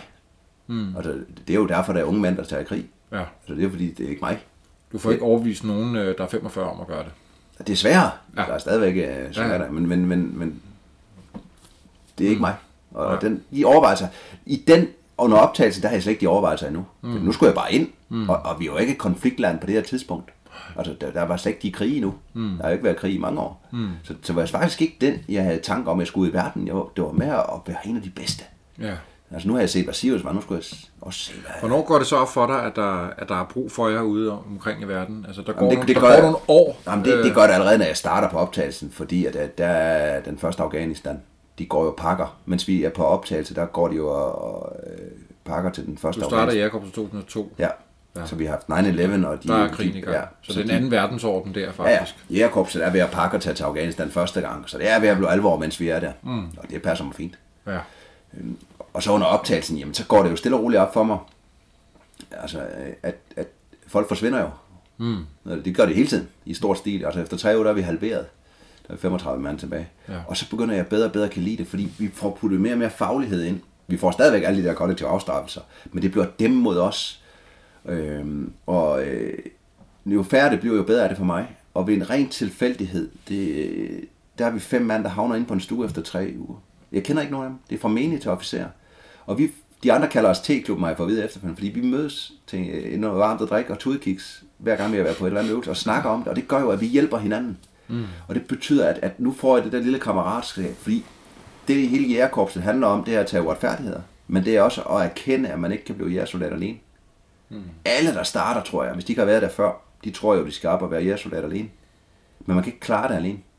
Fordi ja. nogle dage blev du bare træt, så får du brug for hjælp. Og jeg havde en mars, hvor jeg gik en lille smule forkert. Alle sammen gik lang tid, men jeg kom hjem efter 21 timer, og jeg var smadret. Mm. Og så lå jeg inde på stuen. Jeg er to timer, inden vi skulle morgenløb. Nej, nej, nej. Og så kunne jeg, ikke- jeg, kunne ikke, jeg kunne slet ikke bevæge mig. Og der kom nogen fra T-klubben og hjalp mig i tøjet, og så ud, og så klarede jeg løbet. Og så næste uge, så var en af de andre, der hang, så lige hen og sige, ja, kom nu. Og hvis de havde lavet, været ude af afstraffelse, så sørger man lige for at stille et par colaer på gangen til dem, og sådan noget der. Men den der, man, man blev set og hjalp hinanden, det gjorde jo, at, at da vi var færdige, var vi seks mand, og alle fem fra T-klubben var der stadigvæk. Og den sjette, det var en kammerat til en af officererne. Ja. Så, så at komme igennem der, det er jo også, det er jo ikke nogle kammerater, som jeg sidder og, og drikker kaffe med eller mødes med mere, men det er nogle mennesker, jeg kender fuldstændig, fordi når man bliver nedbrudt så meget, så kender man dem ud af mm. Og det vilde ved Jægerkorps optagelsesprøve, jeg vidste, det var hårdt. Det, det har man jo set fjernsynet og andet. Men vi var halvvejs inden, der var vi så kvæstet efter otte uger, så tænkte nu, nu må de simpelthen putte noget mere fagligt ind, fordi ellers så brækker vi fysisk sammen. Mm. Det gjorde de også, men det blev ikke nemmere. Hver eneste uge blev hårdere. Så, så for hvis jeg nogensinde i første uge fik at vide, hvor hårdt det var til sidst, så tror jeg slet ikke, altså, det kan man slet ikke klare, så man bliver bygget op. Ja, ja, man bliver klart. simpelthen bygget op til, at man kommer igennem så umenneskelige ting. Mm. Men det lærer jo rigtig meget om en selv, fordi man kan ikke holde facaden. Mm. Man bliver nødt til at være ærlig, mm. og, og, og være et svin, når man er ubehagelig og alt muligt andet. Og, og, og så alle folk omkring en viser deres sande ansigt, så man lærer rigtig meget om mennesker. Mm. Og så når man kommer ind, så er det jo fedt. Mm. Fordi at, så er det indledende jægertjeneste et år med alle ja. de fede kurser og våben og... Og hvornår, hvornår, hvornår finder du så ud af, at du skal til, til Afghanistan? Afghanistan er slet ikke i starten overhovedet for mig. Der er den slut faktisk, da jeg kommer ind. Så lige da jeg kommer ind, så er det bare stille og roligt et års indledende jægertjeneste med helikoptertjeneste, overlevelseskurs og alt det der, der nu skal til. Øhm, og så kommer Irak. Ja. Øhm, og Irak er jo... Først blev specialstyrkerne jo anmodet, eller bedt om amerikanerne til at blive indsat, men det vil man ikke jo. Nej. Men så under opbygningen, så kommer det her med, at man skal have en ambassadør derned Ja. til at, at give bistand. Altså vi skal give landbrugsstøtte for eksempel. Vi skal snakke med de forskellige, hvordan fanden opbygger man øh, landet. Så øh, i tre, dansk krigen stadigvæk raser, der blev vi så indsat. Øh, der er et hold før os, så vi holdt to. Øh, derovre. Irak, ja. Så er vi inde i Bagdad. Øh, mens Bagdad er den vilde vesten. Mm. Altså det er helt, helt, der er stadigvæk, øh, landet er ikke færdigt, kæmper de nu. Der er stadigvæk kampe i Fallujah med Marine Corps, der kæmper deroppe, og øhm, der er den her kerne af Bagdad, der hedder Green Zone. Man må ikke forveksle det med Afghanistan. Green Zone, det er den amerikanske ambassade og sådan noget, der er plastret inde i, i beton. Der har vi så en ny bygning, som skal til at blive lavet til ambassade. Så ligger vi, på det her tidspunkt er alle ministerier ude i Bagdad og rundt omkring. Så vi er ude og besøge kurt og landbrugsministerier og indvielse af forskellige ting. Men der skal vi hele tiden køre rundt for at undgå kamp. Så vi kører ja. civile køretøjer, civilklædt og mm. Øh, sørge for, at han kan komme ud. Så det, det var en spændende tid, fordi det var det stadigvæk krig, men det var uden at skulle kæmpe. Det var mm. om at undgå det. Ja. Og, og så var det ud at besøge alle mulige mærkelige ting. Og ambassadøren havde ingen øh, folk i starten. Så det eneste, han kunne snakke med, det var os. Mm. Så vi var hans sparringspartner og alt muligt andet. Og hatten af for ham. Han sad fire år der. Hold da op, ja. Men så efter et par år, hvor jeg, jeg når ned tre gange, to gange med ham, så er situationen forværret med vejsidebomber og alt det. Så alle ministerier rykker faktisk ind i green zone. Ind i det sikre zone. Så man skal ikke køre rundt mere. Så der bliver jægerkorps trukket ud, og så bliver det normale soldater, der får sådan en, okay. en beskyttelsesopgave, for de skal ikke køre ret meget rundt mere. Hvor jeg kørte biler ned fra Kuwait op igennem hele Bagdad, eller helt op til Bagdad. Mm. Det var en fantastisk tur at få lov til at køre igennem Irak der under krigen, og mm. se hvordan det er. Og, mm. Så det var nogle fede tider, fordi man havde rigtig meget ansvar. Vi havde høj clearance. Altså vi havde noget, næsthøjeste level af clearance. Så inde på den amerikanske ambassade der, hvor andre skulle aflade og sådan noget der, der måtte vi gå med våben og ind til, forbi den amerikanske ambassadør med fuld lat. Og, mm. Altså, mm. det var ikke ret mange, der måtte. Nej. Øhm, og, og, og, anden, tredje omgang, der var vi så nede, det var ikke så fed opgave, sådan taktisk mæssigt. Der skulle vi passe på general Rokos, som var chef for genopbygningen af noget af de irakiske her. Og men general kommer jo ikke helt så langt ud som ambassadør. Ja. Men det var også noget med inspektion af de irakiske styrker og sådan noget der. Og, så det var også okay. Ja. Så i min tid i Airkorpsen har jeg jo været i øvelser så tre gange til Irak. Mm. Og, nu skal man lige tænke, når man hører andre soldater, at Airkorps er ikke udsendt et halvt år gang. Mm. Og det, det er tre, tre og en halv måneds udsendelser. Fordi vi er på hele tiden. Mm. Jeg, jeg har aldrig fri. Ja. Og så hjem, og så røg jeg til Afghanistan i 6. Øhm, og det var sådan en helt anderledes opgave, som Jægerkorps også skal. Jeg stod i Tyskland på finskytteuddannelse, jeg lige afskudt den som sniper. Jeg var blevet patrulje før. Og jeg skal hjem fredag, så ringer telefonen torsdag. En delingsfører. Nå, hvordan går det? Ja, vi er færdige, vi skal til at afslutte. Nå, fint. I skal til Afghanistan om fire dage. Hold da. Så øh, mig hjem, så der er gået en dag, og så lige tage bilen til kæresten, den, øh, min tidligere kæreste dengang, der, vi skulle på sommerferie der, så jeg sagde, kør lige hjem. Kør hjem. For øvrigt, jeg skal i krig. Øh, jeg afleverer dig lige hjemme, og så kører jeg igen. Hvordan reagerede hun på det? Hun var lidt ked af det. Øh, så hun måtte på arbejde igen, og ja, hun kunne heldigvis. Så kørte jeg tilbage, så skød vi våben ind, og så fløj vi. Så på fire dage fra Tyskland, så over Tyrkiet, så stod vi i Afghanistan klar til at blive indsat. Og det var de her Musakala, hvor hold 1 var ned. Bornholms Værn var kørt ind i den her by som en taktisk spiller over til byen, hvor de var under massiv angreb. Mm. Og der, der kommer vi så ind sammen med nogle forsyninger og motorhold og alt muligt andet, og er derinde sammen med dem som finskytteeksperter og rådgivning. Og, og det, er, det er en helt anden opgave. Det er kopper indianer. De angriber os to til fem gange om dagen jo. Med missiler og motorer og skud. Og, Hold da ja, så, og så 19 dage efter blev vi så afløst. Det var, det var dengang Ekstrabladet skrev om, danske soldater stikker af og ikke kunne klare det. Og muligt. Er der danskere, der omkommer i de dage der? Øhm, nej, der blev en englænder skudt, og ja. ni såret. Okay. Og så øh, grunden til, at vi kommer ind, der er, at der er en dansker, der blev skudt i hovedet. Ja. Øhm, som han er okay i dag. Han er stadigvæk hæmmet af det, Ja. men han blev virkelig hårdt ramt. Så der dør ikke nogen dansker, men ni såret på de der 19 dage, en englænder dør. Sidder jeg og tænker, at det her, det kommer vi ikke til at klare? Eller hvad? Nej, jamen igen, nativiteten. Altså, det værste, jeg synes, det, det er faktisk motorerne og raketterne, dem kan du høre komme. Du kan høre dem blive skudt af, det sådan, puff, og så kommer de. Ja, og det er ligesom, jeg plejer at sige, det er ligesom lotto, du ønsker bare ikke at vinde. Så du lægger dig ned og håber på det bedste. Ja. Øhm, og vi havde en, vi sad på sådan en fremskudt post, både for moral, og det var der, vi skød bedst som finskytter. Øhm, der ramte en missil øh, i bunden af bygningen. Altså, den var tre meter for lav. Så den kommer rammer i jorden, så der stod bare murblok og alt muligt op over os. Så det er også en, åh, det var sgu tæt. Men, men der er man jo igen. Jeg tror, det er sådan noget, når man er ude i det, jamen, så griner man af det jo. Altså, hold kæft, det var tæt på. De fik os ikke. Det bliver man nok nødt til for at kunne, Ja. ja. kunne klare det på en Ja, eller ja. anden måde. Ikke? Og så skal det siges, som jægersoldat, og nu var det Bornholms Værn, det var sammensat. Bornholms Værn er selvfølgelig også godt trænet og en stående styrke, men de havde rigtig mange andre inden over os og sådan noget der. Men når vi kommer, vi, vi, vi er ældre end gennemsnittet. Vi, vi, vi har været mange flere år i systemet og alt muligt andet der, så, så vi er både forbilleder, men vi har også mere erfaring. Så selvfølgelig gør det ikke en mindre bange eller noget der, men, men vi har hinanden og alt Ja. muligt. Ja, I bliver måske lidt mindre rystet, eller der Ja. skal mere til at slå ud og Ja, på eller og prøve den mere end mange af dem. Ja. Men derfor er det stadigvæk tæt på, jo. Ja. Øh, men, men grunden til, at vi også sagde på de der forposter der, det var jo også meget, altså moralen at se, mm. vi går sgu også derud og er der, og, og, og det fede som jeg soldat, det er, selvom jeg er oversergeant på det tidspunkt, jamen så er vi jo sparring med chefen, mm. om, om, fordi vi ved en masse ting.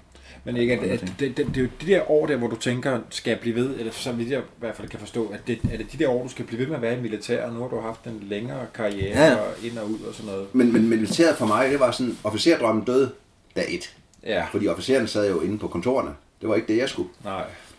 Og da jeg kom til jægerkorpset, så var jeg, i de første år var jeg simpelthen så glad, at jeg var sikker på, at jeg skulle være der til jeg var 60 år. Mm. Jeg skrev også 60 års kontrakt for at blive patruljefører. Ja. Så jeg havde 60 års kontrakt. Mm. Men det der så skete for mig i de år der, øh, Irak, fantastisk på den sidste tur, det var kedeligt. Øh, Afghanistan, det var fint. Det var også total kamp, øh, noget andet. Mm. Øh, men jeg oplevede også i de år, at to ting. På den store front, jægerkorpset blev ikke brugt rigtigt. Mm. Vi blev rekvireret igen og igen til det, vi er gode til. Fjendens linje ligger og kig inde bagved, men Danmark vil ikke bruge det. Altså, du ved godt, man blev ikke sendt til Irak i starten af krigen, som amerikanerne gerne vil have. Der sendte man noget andet. Øhm, så, så det er ligesom om, at, at vi, vi havde en kæmpe kapacitet, som vi ikke fik lov til at bruge. Det var en ting, der sådan gik og nærede mig Så det var, det var utilfredsstillende. Ja, en lille smule. Ja. Ja. Jeg var stadigvæk glad for de opgaver, der var. Og vi havde et fedt job, og, og kæft nogle forhold, vi har. Vi har det godt. God løn og alting. Og så en anden ting, det var, at vi begyndte... Jeg blev patruljefører, der blev vi lidt flere i patruljerne. Så blev vi otte mand.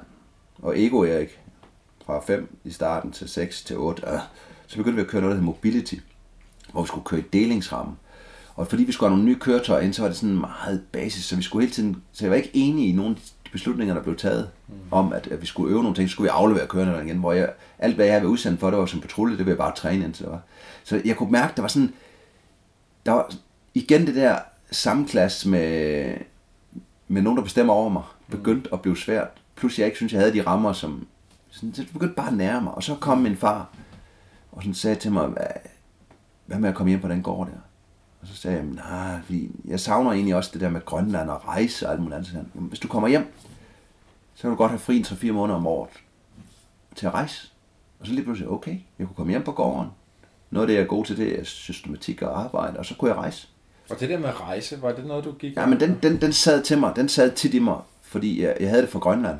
Men ved militær- Jacobs var vi også ude jo.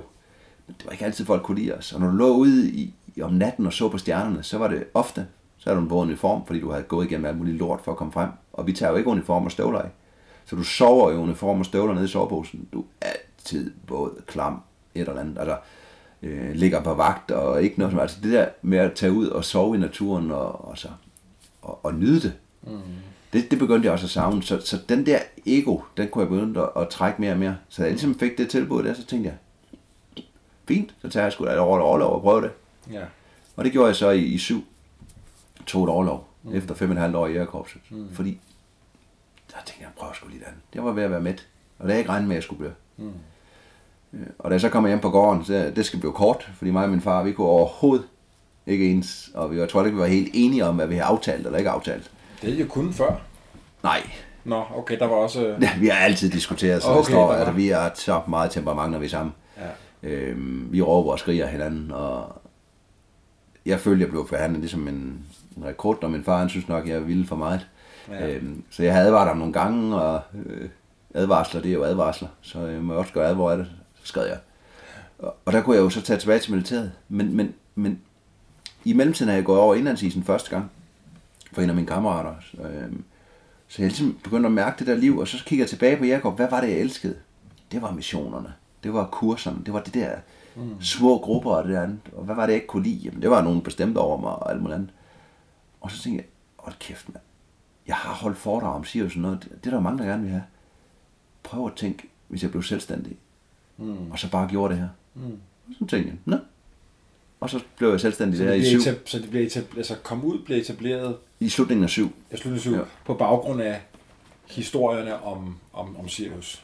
Ja, Ja. fordi at, øh, jeg vidste, at jeg holdt foredrag, inden jeg kom i Jægerkorps, og så tænkte jeg, jamen nu har jeg også Jægerkorps, og jeg har Hvis du allerede der, du ville også blive- være guide, og tage, nu har du været en del gange over indlandsisen. Ja, men der, der havde jeg guidet en tur, der i den forbindelse med, Tænkte du, det vil jeg gerne blive ved med? Ja, det kunne jeg godt gøre en gang imellem, men, men det var min egen eventyr, så tænkte jeg, jamen, Okay.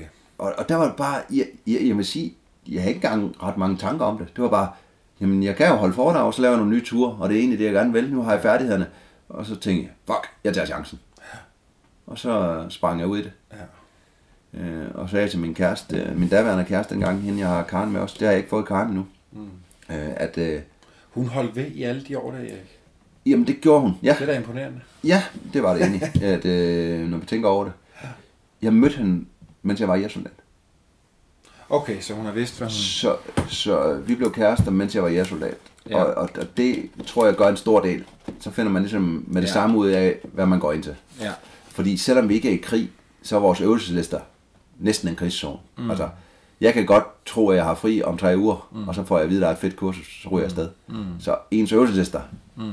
det var kaos. Og man har 60-70% overarbejde på et år, i forhold til normal. Og sådan noget. Ja. Altså, man er bare væk. Ja. Så, så hun var opdraget til det. Mm. Øhm, så øh, lige pludselig så stod jeg der selvstændig, og så skulle jeg være eventyr. Og hvordan griber du man den an? Ja, jeg, jeg tror, det var det, jeg var naiv. Mm. Jeg bare kunne gøre det. Jamen, det, det gik egentlig super godt, fordi jeg, jeg havde endnu en indlandsis...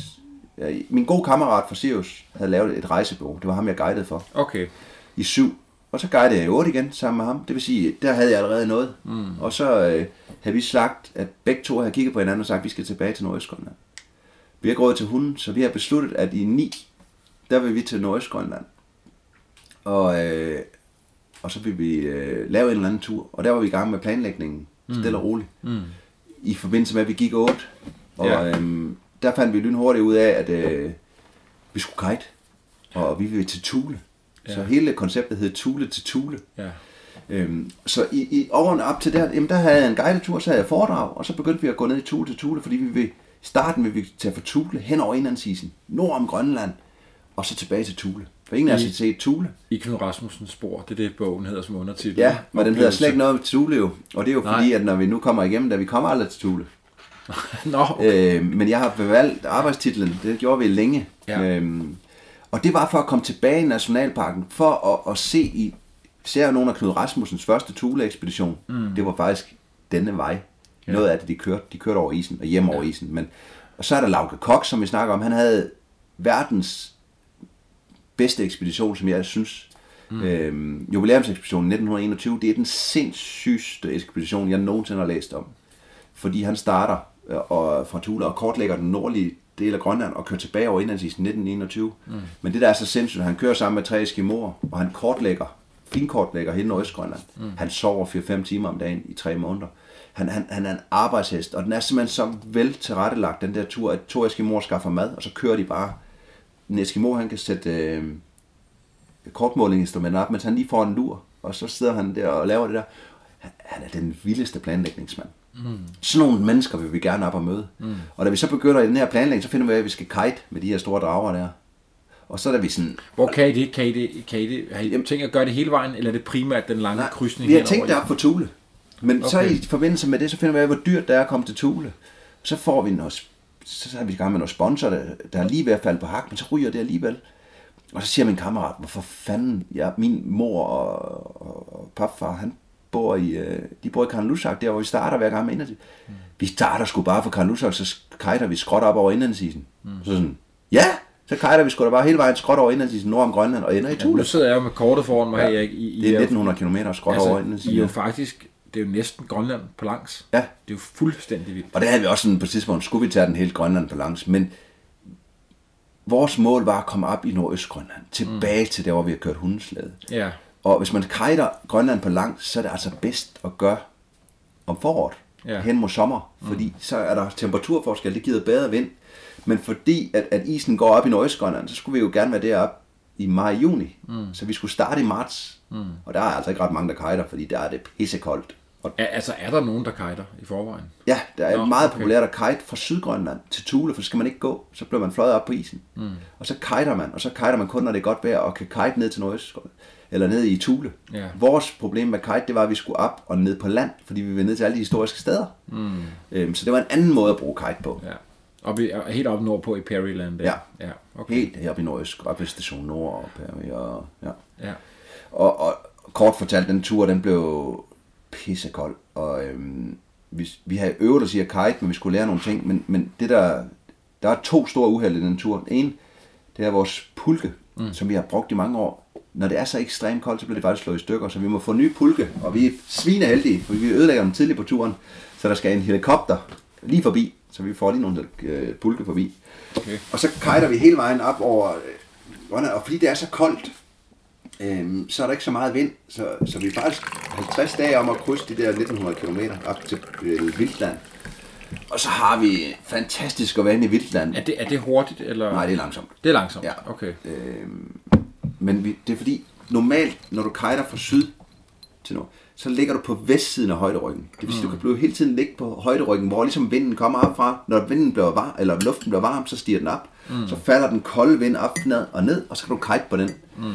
Men vi skal jo op og over højderyggen og ned på den anden side, så derinde over højderyggen, der havde vi bare mange dage, hvor vi ikke kunne kite. Og, ja. og, og fordi vi havde 100 dages mad med, vi startede med 210 kilo hver mand, så giver det bare ikke mening at gå, for du kan kite. Det du kan gå på en hel dag, hvis du knokler, det kan du kite på en halv til en hel time. Øhm, s- så der må du ligge og vente. Øhm, så det er også sådan for at spare på det hele. Så kom vi over i Vildtland. Det var fantastisk. At komme ned i landet og se der, hvor Knud Rasmussen og Peter Freuchen har gået og skudt muskelsokser. Mm. Og klage over, at, at det var hårdt at gå på stenene, fordi de ikke har rigtig sko. Og der kunne du bare se de her små sten. Gå ned igennem, og der var vi lidt sådan, ikke tidspresset, men jeg nåede ikke at komme op til Perry Svart desværre det, det, det var for meget. Men så derud igennem, så starter for at gøre det kort, vi får så mange tæsk. Fordi nu skal vi til at kite ned på land, og Independence Fjord, det er en fjord, der er 300 km lang. Så tænker vi, der er tre gletsjertog ned, der er masser af vind ud af, og der var bare ikke vind, så vi begyndte at gå. Nu er vi ligesom på land, nu skulle vi til at gå. Så vi trak tingene, nu er vi også på der kilo. Men så var det, jeg ved ikke hvor mange dage, hvor vi prøvede at gå en hel dag, lægge os i teltet, lægge os til at sove, og så begynder teltet at ruske. Kommer vinden. Skal vi sove, eller skal vi stoppe? Ja. Op, kite. Så kite du måske 15 km eller noget, så går under et kap, så er der ikke noget vind. Så lægger du dig til at sove igen, op igen. Så, så hold kæft, vi sov ikke meget der. Men, men så kom der ligesom flow. Og ingen rytme. Altså, Nej, ingen skide rytme. Nej. Så kommer vi ligesom ud på ydersiden, og så går det faktisk rigtig godt. Vi møder mange af de historiske varter, og det kører sgu rigtig godt. Vi blev rigtig, rigtig gode til at kite. Så vi kan kite ud i det her baks, altså de her store isterninger, der kan vi bare kite igennem og sådan noget der. Vi kommer op til Mois som er verdens nordligste landfaste punkt, og det, nu går det, og maden ser, det, Bor der nogen folk deroppe overhovedet? nej, Ingen? nej, der er Sirius, men de, på den her tidspunkt, når vi er op i maj, der er de mere syd for. Okay.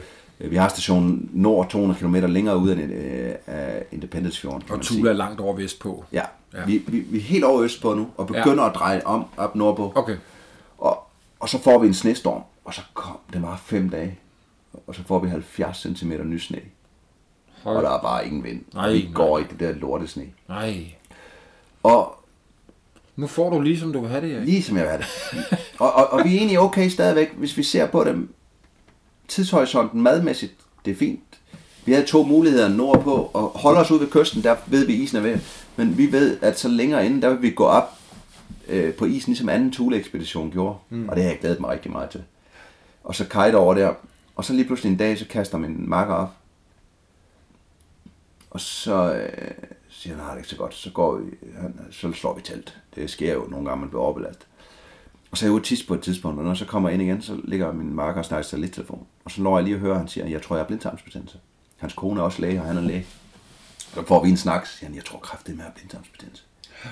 Det går under siden, så siger det var der også en, der var for Sirius, så han får en masse antibiotika, kan vi huske. Så vi tager alt vores antibiotika, så får han fire gange dosis, alt. Spredspektrum, valgsmætter, alt. Og så sidder vi og snakker, og så siger vi, det er fandme ikke godt. Men antibiotikaen skal nå at virke.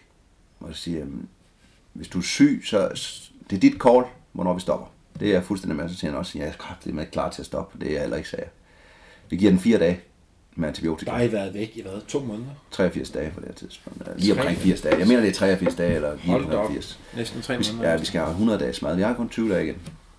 Så, øhm, og så ligger vi der et par dage, og det bliver egentlig lidt bedre, tror jeg. Lægen har bare øh, selvmediceret sig selv med sådan nogle øh, morfinpiller, så han er jo fuldstændig dopet. Og så på et tidspunkt, så siger han, vi bliver sgu nødt til at prøve det her, kan jeg huske. Altså, for at se, om det går. Okay, vi spænder kajtene på, og så kan jeg huske, at jeg sender ham med sted for kajten. Og så kajter han, i stedet for vest, så kører han mod nord. Og så kører han ud i baksen, og så står han bare derude og hænger. Og så er det ligesom, det går op for mig, hvor dopet han er. Så siger jeg, hvad fanden, han står bare og hænger. Sådan, Ej, Ej, jeg er sgu ikke klar. Så lover vi den, siger vi. Ej, vi er sgu ikke klar til at give op endnu. Så lover vi, så bliver det godt vejr. Øhm, og så en dag siger han, jeg er sgu klar, vi går. Og så går vi, og vi går super godt. Og så øh, er vi gået, vi er næsten færdige på dagen. Og, Du tænker, hold da op. Ja, ja, og han går ekstra spor og alt muligt andet dag i det bløde sne og sådan noget. Nå, nu kører det sgu. Og så næste dag, da vi så går i det der ekstra spor, så stopper han lige pludselig, så kaster han op. Siger han, nu er det slut. Øh, Så han, han har sindssygt store smerter. Ej. Og så, så fortæller han så, hvor meget dope han har taget for at gå, og der er smertestillende. Så han har taget helt vildt. Ja. Og så ringer han så til konen, jeg kan bare huske, at hun råber i baggrunden, nu stopper I kraftedeme! øhm, og i den periode, der har jeg så snakket, vi har, vi har rigtig mange gode kontakter, så vi har snakket med hans papfar, som kender redningstjenesten og alt muligt andet, og de ved om vores situation. Så da vi ringer og siger, det går ikke mere. Han er pissesyg, og nu tør vi ikke at tage chancen mere. Mm. Øhm, så, så har de undersøgt alle muligheder. Og øhm, der er en helik- for at gøre, det, det er en sjov lille historie, men for at gøre det, der er en helikopter, og, og, og jeg skal ikke hænge ham ud. Jeg kender, ikke, jeg kender kun, hvad jeg får refereret. Der er en helikopter, der skal flyve for Tula ud og hente os. Og det er en 10 timers, 11 timers flyvetur. Vi er med noget af det mest øde steder i England. Men han vil ikke flyve, og det er hver pilots det, altså, Beslutning. beslutning, om han vil flyve. Ja. Men den amerikanske forsvar, de, stiller, de siger, at de vil stille tre Hercules og flyve med ham. De vil flyve et Hercules ud på indlandsisen med ekstra brændstof. De vil flyve et foran for at, at, at clear øh, vejret. Og så vil de flyve et med ham med sådan en nøddrop, hvis han går ned. Op. De er klar. Men han vil ikke flyve. Og så øh, snakker de med os. Jeg siger til dem, der er to meter løsne her, hvor vi er nu.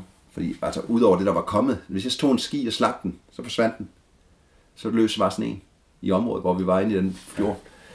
Men vi kunne jo så være ovenpå det jo. Men, men øh, sagde, jeg, tro, jeg skal ikke bestemme det. Jeg siger bare, hvordan det er. Jeg har lavet landingsbaner i militær og sådan noget der. Og jeg, ved, de optager samtalerne sådan nogle nødkald. Og så sender de så et fly.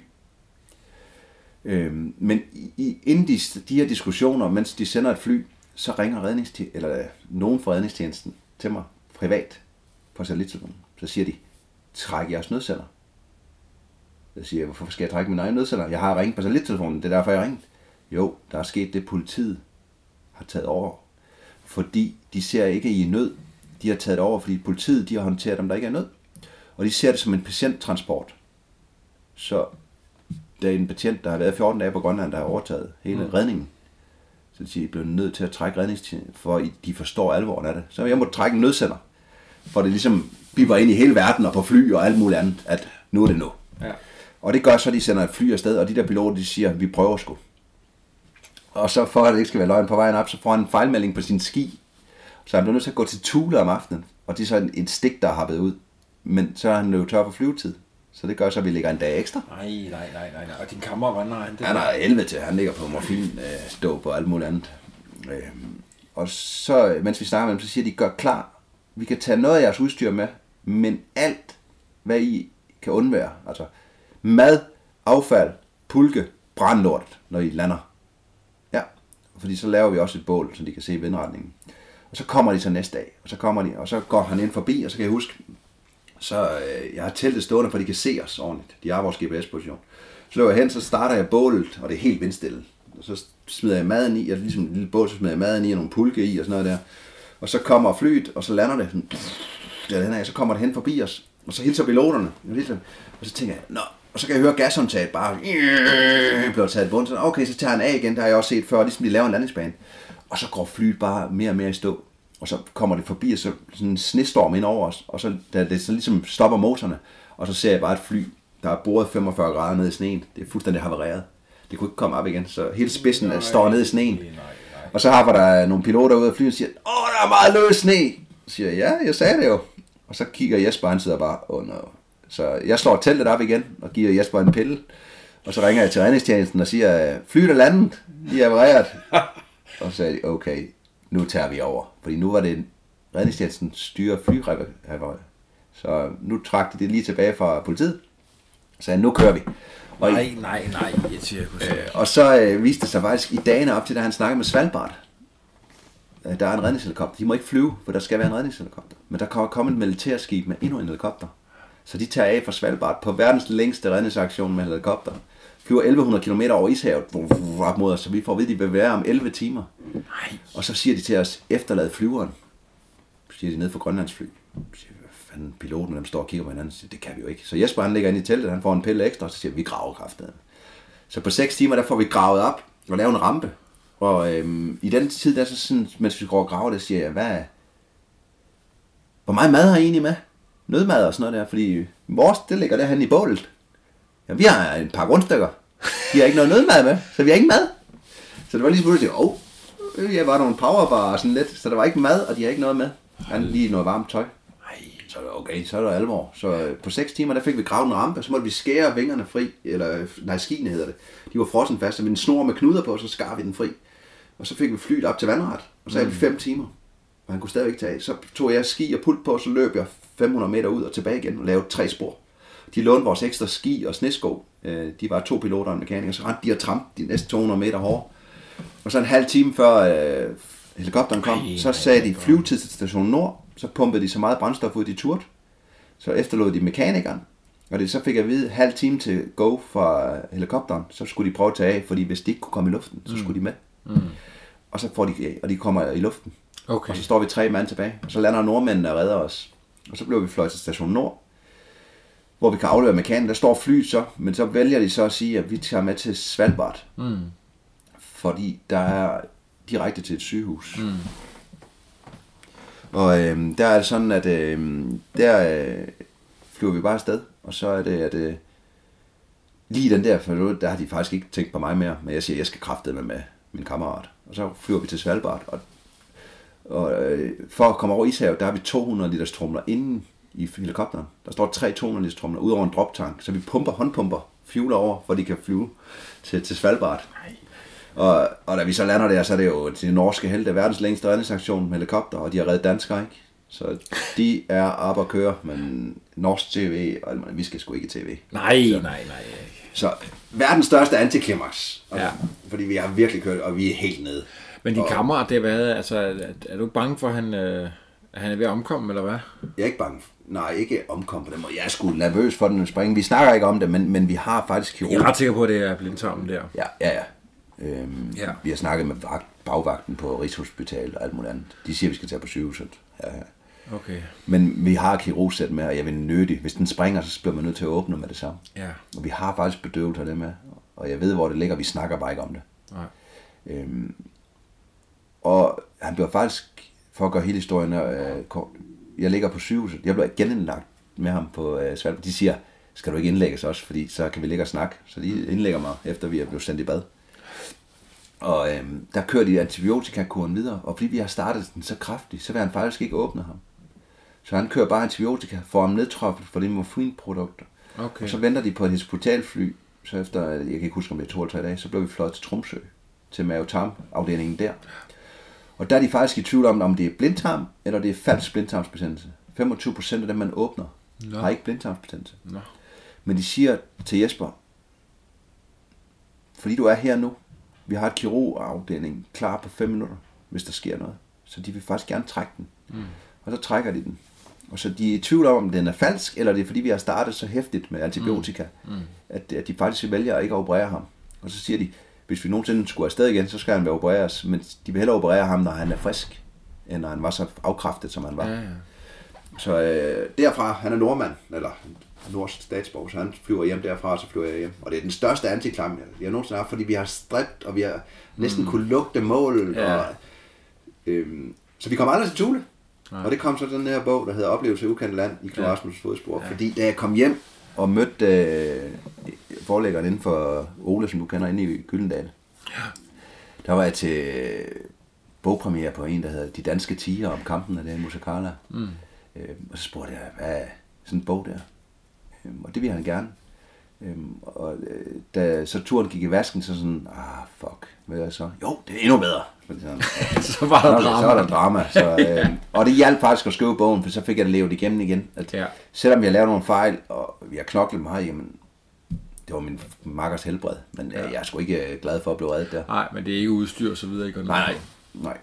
Men hvad, så begynder du at få idéer til et nyt projekt, som, som, Jamen, som- som ren terapi. som rigtig mange har talt om, Erik. som ren terapi, så... Øh, jeg har haft en drøm om at padle kajak. Ja. Og jeg kan huske på højskolen, jeg var pist over, at der var et kajakhold, men der var begrænsede pladser, jeg kom ikke på det. Nej. Og så øh, I, I kommer hjem fuldstændig nedtrykt som eventyr. Af mit første store eventyr, det er ikke lykkes. Ja. Og alt muligt andet. Jeg skriver bog, og så begynder jeg faktisk at padle kajak. Og igen, for at blive bedre til noget, så er det under undervis. Så jeg underviser nede i Svendborg med noget, der hedder Nikos Nature. Hvor jeg begynder at undervise. Og han er super flink. Hvornår bliver du far? Fordi det er jo også øh, nogle af de år her, ikke? Jamen, Hvornår øh, får du Karen? det gør jeg i august 8, inden vi tager på den her tur. Så jeg har et, Nå, så det er... Det er hun er et halvt år gammel, da jeg tager på tur. Karen? Ja. Det er en lille detalje, ja. Ja, det, Ja. Nej, men jeg tænker bare på, i forhold til din kammerat der, er er han far? Ja, Okay. han er også et barn. Er det, noget, er, ældre. noget, er det noget, I taler om, når I ligger i teltet i forhold til, hvor længe skal vi blive ved nu? Det er ikke kun os. Altså, hvis vi dør herude, så er der trods alt nogen, der mangler os. Øh, helt ærligt, nej. Hjemme med kæresten, så er det nok ja. Ja, nej, okay. nej, det er vores ego-projekt. Men nu er der heller ikke nogen, der lytter til den her samtale, Nej, nej, så det er fortrolighed. Ja, ja. Det er fint. Ja, Så ja. jeg tror slet ikke, at, nej, den, den snak havde vi sgu ikke. Øh, han havde en snak med sin kone om, hvor længe de kunne gå, også fordi hun er læge og kunne koordinere en masse derhjemme, så hun koordinerede rigtig meget med os og, Ja. undersøgte, med, hvad vi kunne gøre med Ja. medicin. Og, øh, så hun havde også noget at skulle sige, men det var sgu ikke det, vi snakkede om. Det var vores egen nedtur Ja. øh, over Nej, men grund til at jeg nævne, eller spørge ind til Karen, det er, fordi hun kommer jo, hun kommer jo snart Ja, hun på kommer tur. snart på spil. Ja. Og, og der skal ikke si- andet siges, at, at, at uden, øh, nej, i, i det år, der, der halter vores parforhold også. Altså, Ja. Der er krise i de år der. Øhm, og, og, og krisen skyldes, jeg føler, at vi vokser lidt fra hinanden. Krisen skyldes og højst sandsynligt, det kommer vi tilbage til senere. Det skyldes højst sandsynligt også, at jeg bliver far. Ja. Det er ikke... Men den kommer vi tilbage ja, til. men det kommer vi tilbage til. Så i den terapi, så er jeg jo sammen med min datter og der og der, og så begynder jeg at undervise i kajak, og gør det om sommeren for at blive bedre. Mm. Og, og det er super fedt dernede. Og så er det en dag, jeg kan huske, jeg har været dernede i, om sommeren, så kommer Nikolaj dernede, så siger han, hvad fanden, skulle du ikke, øh, hvad med at padle Danmark rundt om vinteren? Der er ikke nogen, der har klaret det endnu. Er det ham, der kommer med den? Ja, ja. Nå, okay. Øhm, og I starten sådan siger han, det kan vi gøre sammen. Ja. Så Og nu er jeg jo nok ikke den eneste, der spørger. Hvorfor i alverden skal det være om vinteren? Jamen, jeg tror, det kom af, fordi nu var nærmere jo vinter. Jeg, jeg, jeg kan ikke huske, om jeg havde nævnt, at jeg manglede et eller andet at lave en vinter. Fordi så vidt jeg forstår, så er der ikke nogen i Danmark, der har gjort det her Nej, nej. om vinteren. Overhovedet ikke. Nej. Øhm, Er det en af grundene? Det er en af grundene. Okay. Øhm, og så også fordi den kommer lige der om efteråret. Ja. Og, og jeg mangler ligesom, jeg mangler en genoprejsning. Ja. Og, og, og jeg har ikke forestillet mig om, det kommer vi også til, jeg har ikke forestillet mig om Danmark rundt er sådan særligt. Altså, det er jo bare om at padle, og så regnvejr og, og kulde, det er det. Ja. Så Danmarks vinter er jo ikke så hård. Øhm, Så jeg kører hjem, og der, sådan tænker, det kan vi sgu godt. Og så skriver jeg tilbage til ham samme aften. Jeg er klar, hvis du er med. Eller jeg er klar uanset hvad, hvis du er med. Og han er sådan, ah, han har firma og alt muligt andet. Og så kan jeg huske en måned efter, så skriver jeg til ham igen og siger, jeg har tænkt over det. Uanset hvad, så tager jeg afsted. Er du frisk, eller er du ikke frisk? Hvad vil du helst? Lige der var jeg ligeglad, fordi jeg, jeg har ikke padlet ret meget kajak. Nej. Øhm, og han har padlet masser af kajak. Og han, Ja. han baler ud øh, og siger, at han, han kan ikke. Der tænker I på, at det vil tage hvor lang tid? Jeg tænker øh, en god måned. 30-35 dage. Ja. Øhm, jeg kan se dem, der har gjort øh, på det her tidspunkt, begynder at dykke ned. Danmark rundt er jo en løgnhistorie. I den måde, det er ikke hele Danmark.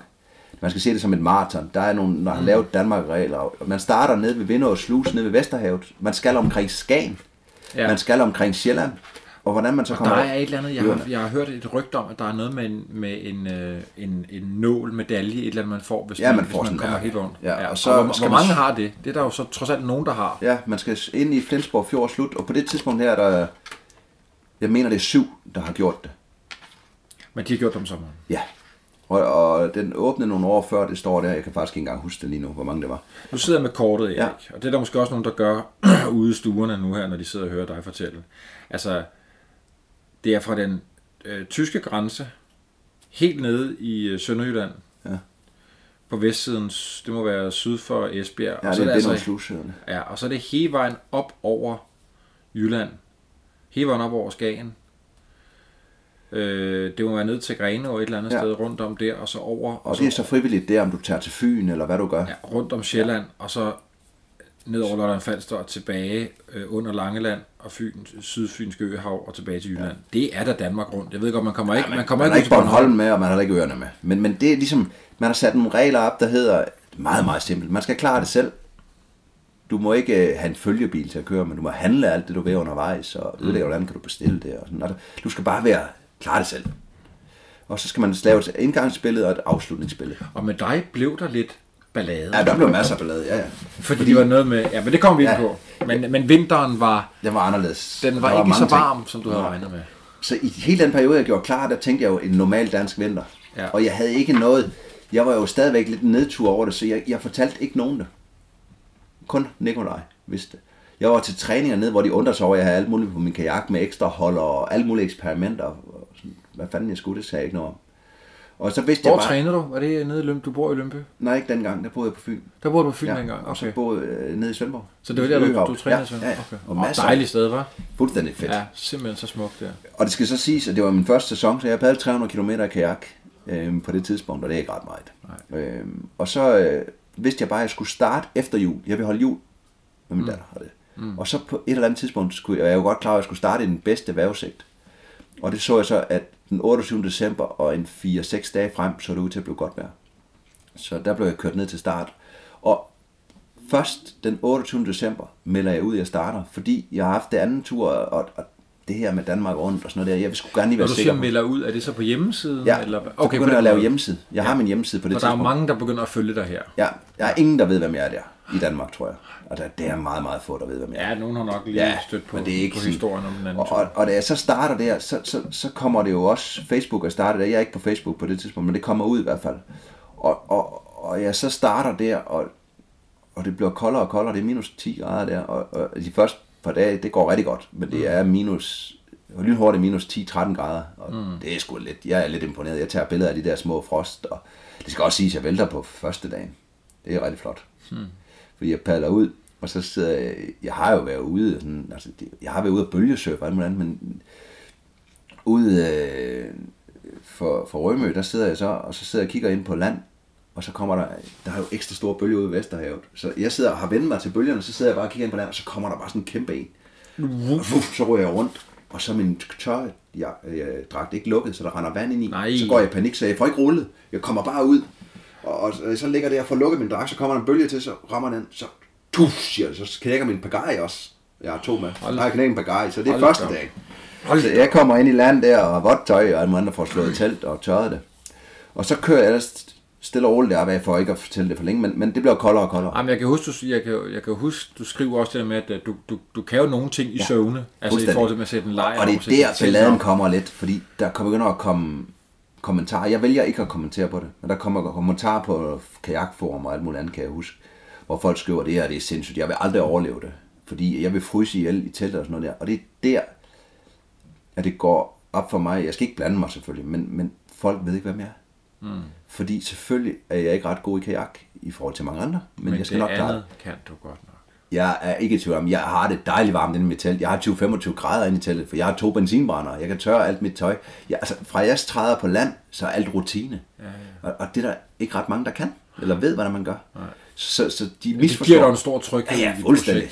Jeg, altså, jeg er ligeglad, at man skal svømme 100 meter ind. Mm. Altså, det er jo ikke... Altså, jeg kan jo ligge langs stranden og alt muligt andet. Kommer folk over, når du ligger i dit telt? Ikke i starten, Der ikke i kommer starten. folk hen og siger, hvad fanden er det, du laver? Nej, det vilde, da jeg kom op på Rømø, der fuldstændig, ja, der gik masser af turister inden, tyskere, tror jeg, der var. Der var ikke en, der kom op. Jeg kom slæbt op af vandet. Altså fuldstændig gennemblødt. Der var ikke en, der undrede sig over, at der kommer en kajak ind. Det er mærkeligt, hva'? Ja. Længere hen på turen, der begyndte de at komme. Men lige i starten af turen, der var den der modstand. Der var også nogen, der begyndte at skrive til mig, kan jeg huske. Ja, du kan ikke, du burde ikke skrive blogindlæg, for du kan ikke stave og sådan noget. Så lader man læse det. Ja, det tænker jeg også. Jeg er ordblind. Jeg skriver bedre i dag, end jeg gjorde den gang, men fuck det. Men jeg har besluttet dig for, da du hopper i kajakken dernede, øh, den- den første ja. dag. Har du, har du besluttet dig for, at du vil skrive hver dag? Fordi den her bog blev jo også, øh, i hvert fald en del af den, bygget op som en dagbog. Ja, hvor du, jamen jeg skriver blog, og, og, det- og det gjorde det havde, du, det havde du besluttet for, det ville du gøre hver dag. Det startede på Tule til Tule. Ja, okay. Selv der sendte vi hjem med satellittelefon. Så lige siden min første tur har jeg lavet dagbog Ja. hver dag Ja. på min tur. For det er jo den måde, du også ligesom har skabt dig et, et, et navn. Og en, jeg, Ja, ja, jeg kender jo vildt mange, som ikke kender dig, men ja. som siger, men det er Erik, og ja.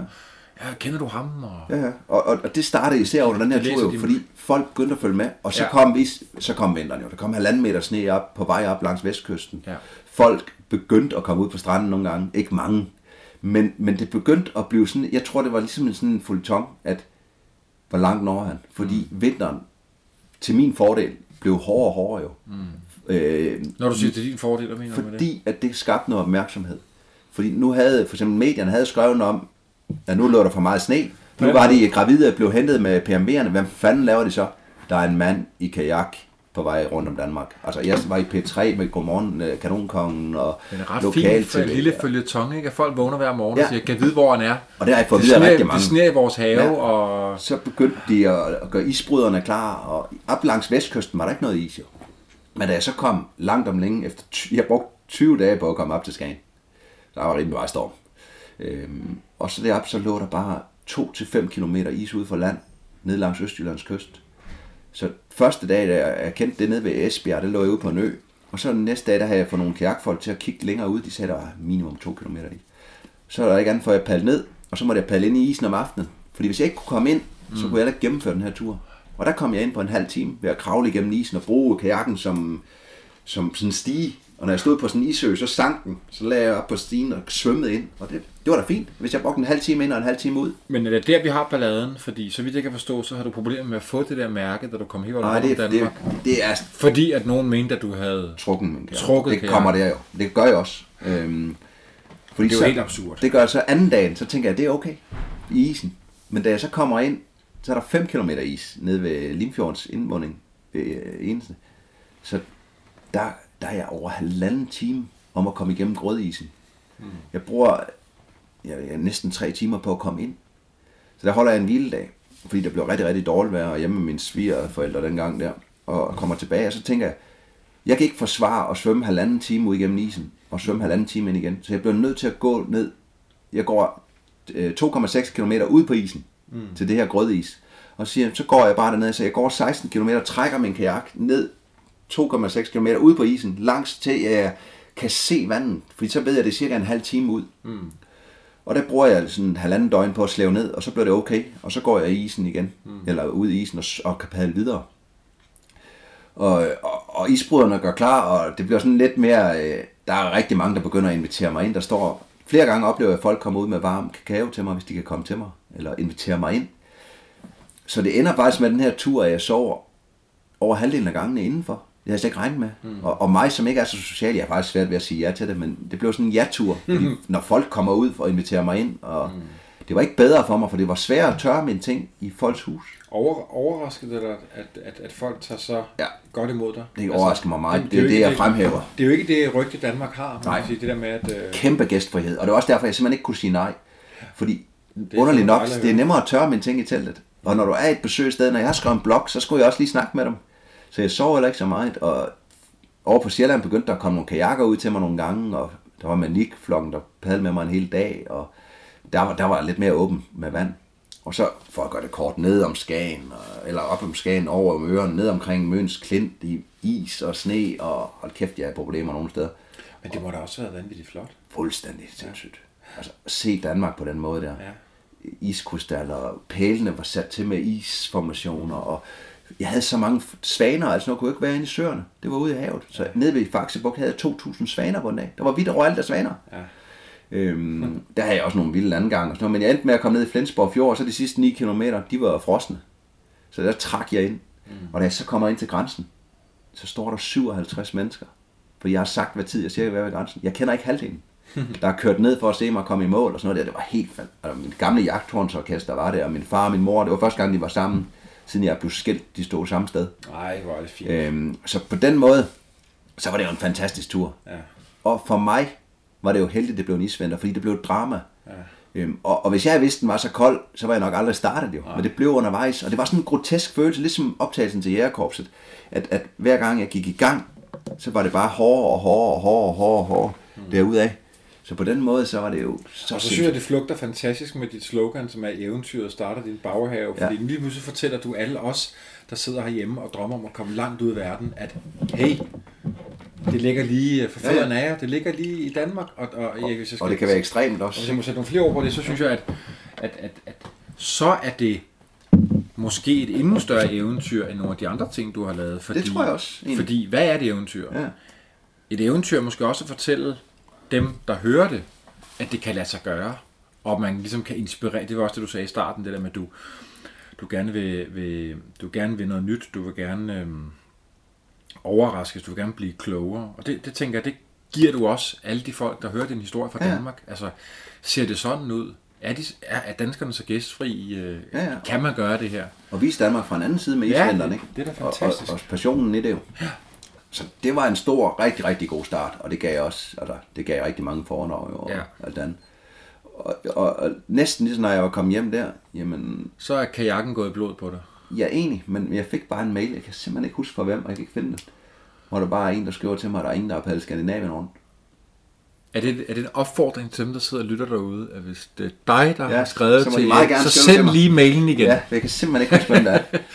øhm, og det var ikke sådan en, at han skriver bare om en, der hedder øh, en svensker, der hedder Jim, som har padlet op fra Jakobselv, grænsen til Norge, ned gennem øh, hele Norges kyst, langs Sveriges kyst, krydser over til Helsinki og tilbage til Stockholm. Der.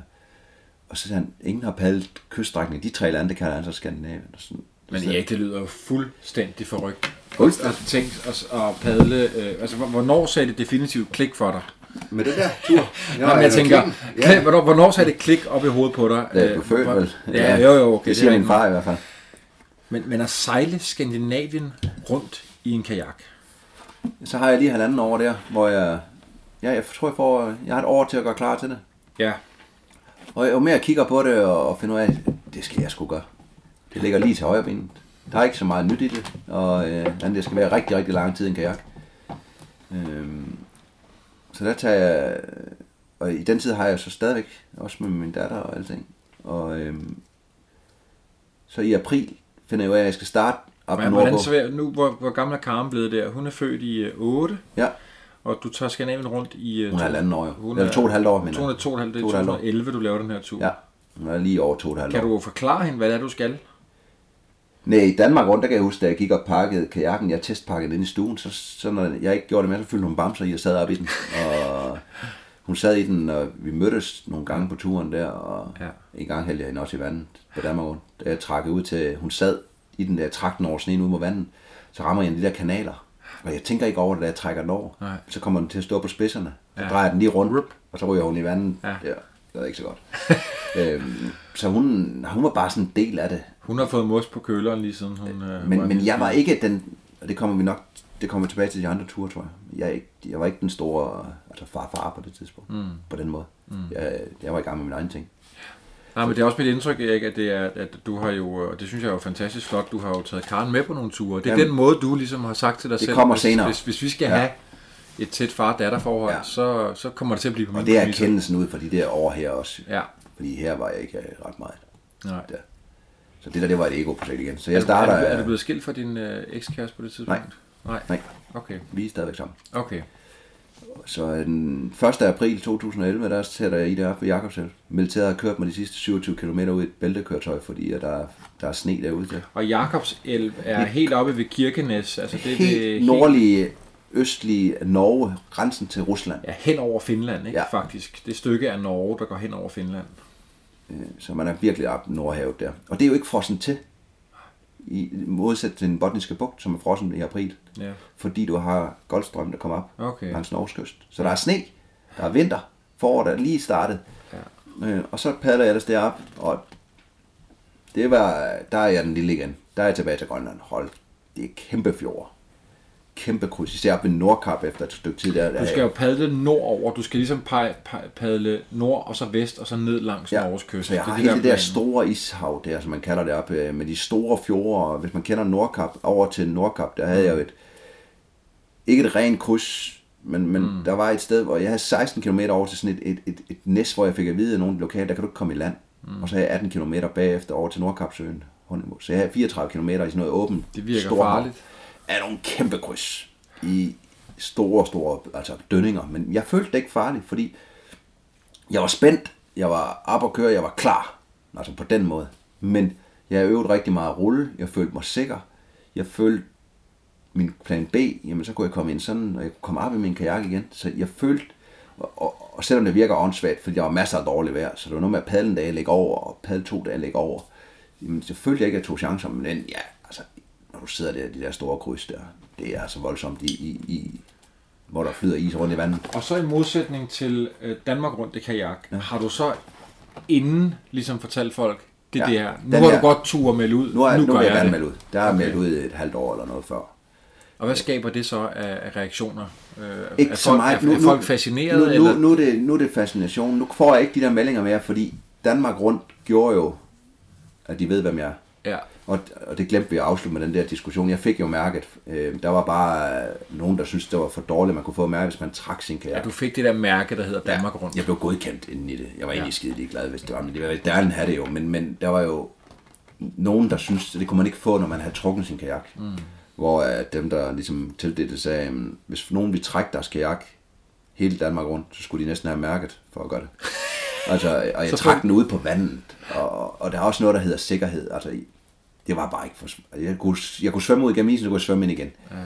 Så, så altså, det, jo det lyder helt vanvittigt, at du skal begynde at, ja, ja. At, at, forklare dig i sådan en sag. Så Skandinavien rundt var der ikke et spørgsmål om, tror jeg. Jeg oplever ikke et eneste spørgsmål, om jeg kunne gøre det. Mm. Det var mere fascinationen, og, og det, det var en tur, nu skal vi lige sige, at, at jeg forventede det mig omkring 7.000 km. Jeg padlede øh, 6.442 km. Mm. Over 175 dage var jeg afsted på turen, med 136 dage i vandet. Og Hvad det, siger du, det, det, det er 6 måneder? Ja. ja. Så det er jo en kæmpe lang tur. Så ja. mange var jo on and off på turen.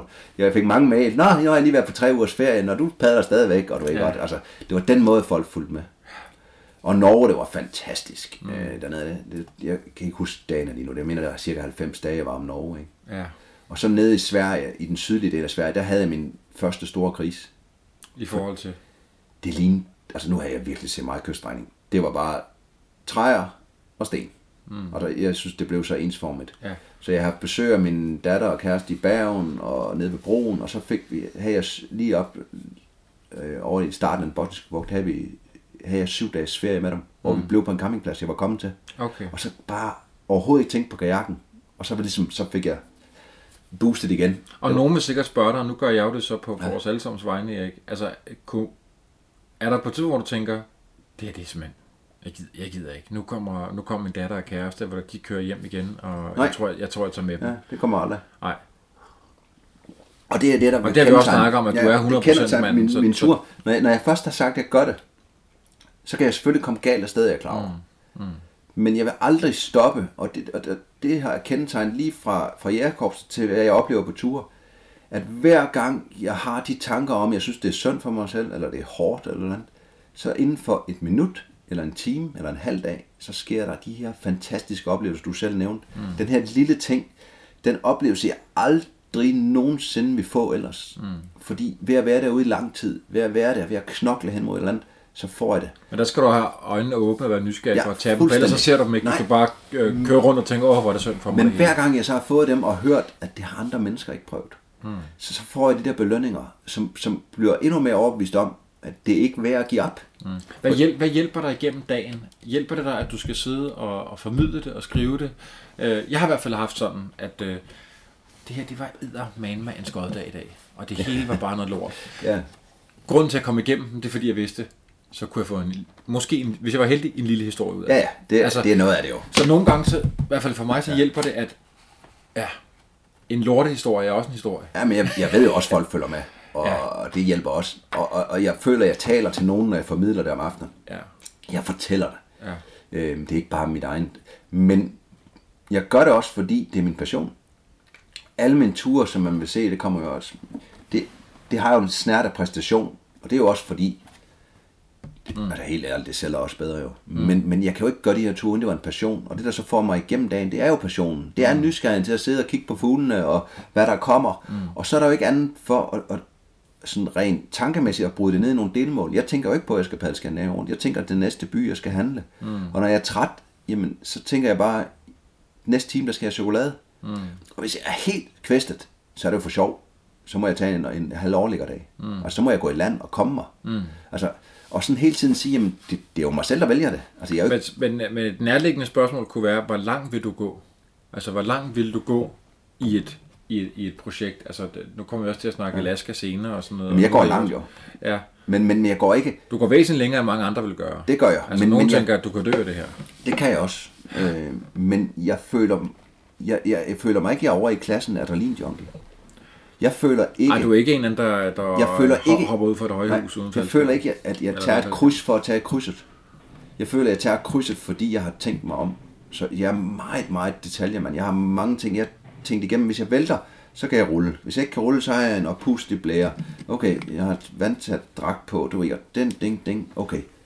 Er vejret okay? Hvis jeg bliver taget med strømmen til havs, eller går jeg ind mod fjorden, hvis jeg kan holde mig en time, kan jeg så komme i land der. Okay, det er sgu okay. Så tager jeg afsted. Så jeg er meget kalkuleret. Selvfølgelig, noget af det udvikler sig, sådan at det kommer over ens grænse. Men jeg vil sige, at jeg er meget privilegeret menneske, fordi jeg, jeg tror, jeg kender min krop og mig selv meget bedre end mange andre mennesker. Fordi jægerkorpset især har presset mig langt over min grænse. Jeg har aldrig været presset så langt ud over mine egne grænser under kontrollerede forhold. Ikke? Mm. Så, så jeg har lært mig selv at kende, og det mm. giver mig nogle, nogle, mm. nogle fantastiske ting. Ja. Og så fordi jeg igennem årene har lært at sætte ord på min passion, så hver gang jeg bliver rigtig træt derude, så kan jeg sige, hvorfor er jeg her? Det er fordi, jeg elsker at se det her. Jeg elsker mm. at, at prøve. Hvad er alternativet? Skulle jeg have et 8-4 job? Mm. Eller, eller hvad? Altså, hvor, hvor nogen skulle fortælle dig, hvad du skulle lave. Hvor privilegeret er jeg? Det vil nok ikke altså, gå så godt altså, Nej, hvor privilegeret er jeg ikke? Altså, ja. og, og, og, have den der taknemmelighed. Og jeg, og jeg får lov til det. Jeg har en politisk kæreste og datter, hvor jeg får lov til at gøre de her ting. Altså, jeg ser min datter tre gange på det halve år. Mm. Øhm, altså, så, så på den måde er jeg jo den største egoist i det. Mm. Men, men man får lov til det. Og, Nå, men så kommer vi også ind på det lige om lidt, så kommer du til at lave nogle ture med hende, hvor I er sammen 24 ja, ja. timer i døgnet, og det er der jo øh, meget få øh, ja, ja. andre fædre, der får mulighed for. Det er det. Så Skandinavien rundt bliver en fantastisk tur, men, men mere et sejtrækker end de andre. Altså, der er ikke den samme fascination med den tur, men, men, men det er en lang tur, og og i den forbindelse, når jeg kommer til Sverige, så tager jeg jo det svenske, det hedder det blå bånd, og jeg tager det finske bånd også. Og er i Hvad siger svenskerne og finnerne og nordmændene? Er der nogle af dem, der altså, kom, kommer de ud og siger hej til dig? Er der noget der, presse, slet ikke, slet ikke på, Jo, der er noget presse rundt omkring, øh, men ikke ret meget. Øh, der ja. kommer lidt, det mere bagefter. Øh, der kommer ikke så mange ud og siger hej, fordi det er skærgård, det er altså svært at fange mig. Der, der, du er lidt længere væk fra kysten. Ja, men der kommer kajakker ud, der kommer en ud med kanelsnegl og sådan hister her. Altså, jeg Klasse. møder alligevel en 20 mennesker på den måde, og ja. jeg ved, den danske ambassadør i Finland, han sørger for, at der er noget presse og alt muligt andet også. Og en varm sauna. Ja, det er saunatur ved Helsinki Skærklub. Gjorde I det? Ja, ja. Nå. Der var der gjort klar ved mig. Ej, fedt. Øhm, så der er sådan en masse oplevelser også, men slet ikke samme menneskemøde som på den anden. Nej. Men jeg, jeg er jo også, hvis jeg får chancen for at være en, så er jeg ener. Altså, mm. jeg ligger ude på øerne, og mm. øhm, så, så det, det er en lang sej træk, og det er for kajaknørden, den her tur. Så hvor længe skal du være alene, før du tænker, åh, nu er det rart at sidde og drikke en kop kaffe med nogle andre? Det kommer an på, hvordan jeg møder dem. Fordi når okay. jeg er inde i en by, så synes jeg ikke, det er rart. Altså, hvis jeg, jeg kan huske, jeg var i Bodø op nordpå, kommer ind, har været alene rigtig længe tid, og kommer ind, og så ser folk sidde på en café og snakke i venskabelige lag, så føler jeg mig ensom. Mm. Det går ikke derude, fordi jeg kan se, at andre hygger sig. Ja. Så, så, så det er ikke sådan, jeg savner det, men, men jeg sætter også pris på det, når jeg kommer hjem og møder nogle gode. Jeg mødte også min gode kammerat, ham fra Oplevelse Ukendt Land. Han bor jo i Norge, så mm. jeg kom næsten lige forbi og var hjemme med ham og sådan noget. Det er sgu da fedt. Ja. Men jeg har ikke behovet. Nej, det er ikke sådan, så du har tænkt, nu har du padlet øh, langs den øh, botniske buk, svenske side der i øh, fem dage. Du har ikke snakket med andre mennesker. Nu bliver det rart. Nej, nej jeg har slet ikke det der lyst. Nej. Jeg er glad for de møder, jeg får. Altså, jeg elsker at fortælle historier om de mennesker, jeg har mødt. Men ja. det er ikke min skyld, jeg har mødt dem. Altså, det er nogen, jeg rammer ind i. Ja. Det er sjældent, jeg, jeg sådan går ud for at opsøge mere mennesker. dem, der går hen til dig, end at du opsøger dem. Ja, eller jeg kommer og snakker med dem sådan ved tilfælde, og så får jeg en spændende historie. Men jeg har ikke opsøgt dem. Nej. Nej. Øhm, og i forbindelse med den tur der, der kommer jeg jo hjem. Øh, det er om sommeren. Og der er det ligesom, jeg har gået og tænkt over, at med min datter jo, at jeg ikke har, altså jeg har sgu svært ved at blive far. Altså det er ikke et uheld. Det er fuldstændig kalkuleret og alting. Sidder du og tænker på det, når du padler rundt om Skandinavien? Sidder du og tænker Nej, på, hvordan det er? nogle gange, du kommer jo igennem alle tanker. Det gør jeg i hvert fald. Jeg, jeg rejser hele mit liv. Jeg tænker til barn, barndom. Det er det fantastiske ved at rejse. Jeg har tid til at tænke jo. Mm. Hører masser af podcast og sådan noget. Jeg er jo meget teknisk også. Og mm. radio og alt muligt. Men der er sådan ligesom at tænke, jeg sgu ikke... øh, Altså, jeg, som, altså jeg nyder, altså, jeg har haft svært ved at lege med min datter og sådan noget, fordi så, ligesom, så kunne jeg have lave noget andet, og jeg har ikke haft det der. Men jeg kan huske, begyndte sådan at dæmme for mig, jeg kan huske, da jeg var barn, der læste jeg Hjalte, øh, Hjalte og øh, Nina Tins øh, rejseberetninger, jeg læste John Andersens kajaktur, sådan noget. Det. Og alle jeg har læst om børn, de sådan, det var nemt at rejse med børn, og det jeg sådan har oplevet, det var, at når vi var ude i naturen, mig og, og min datter, så var det sådan, at så var vi jo sammen om noget passion. Mm. Og så var det nemmere for mig. Så har jeg sat tiden af, og vi tog på sheltertur, der har vi gjort hele ens liv. Ud med babyjoggeren, træk igennem øh, Rebild Bakker eller Svandinger Bakker, og ud og sove i shelter og sådan noget der. Fordi der har jeg sat tiden af. Så det var fint. Mm. Skiferie og sådan noget. Det var okay. Og så var det, jeg tænkte, de der bøger, dem har jeg aldrig sådan tænkt som anden eventyrbøger.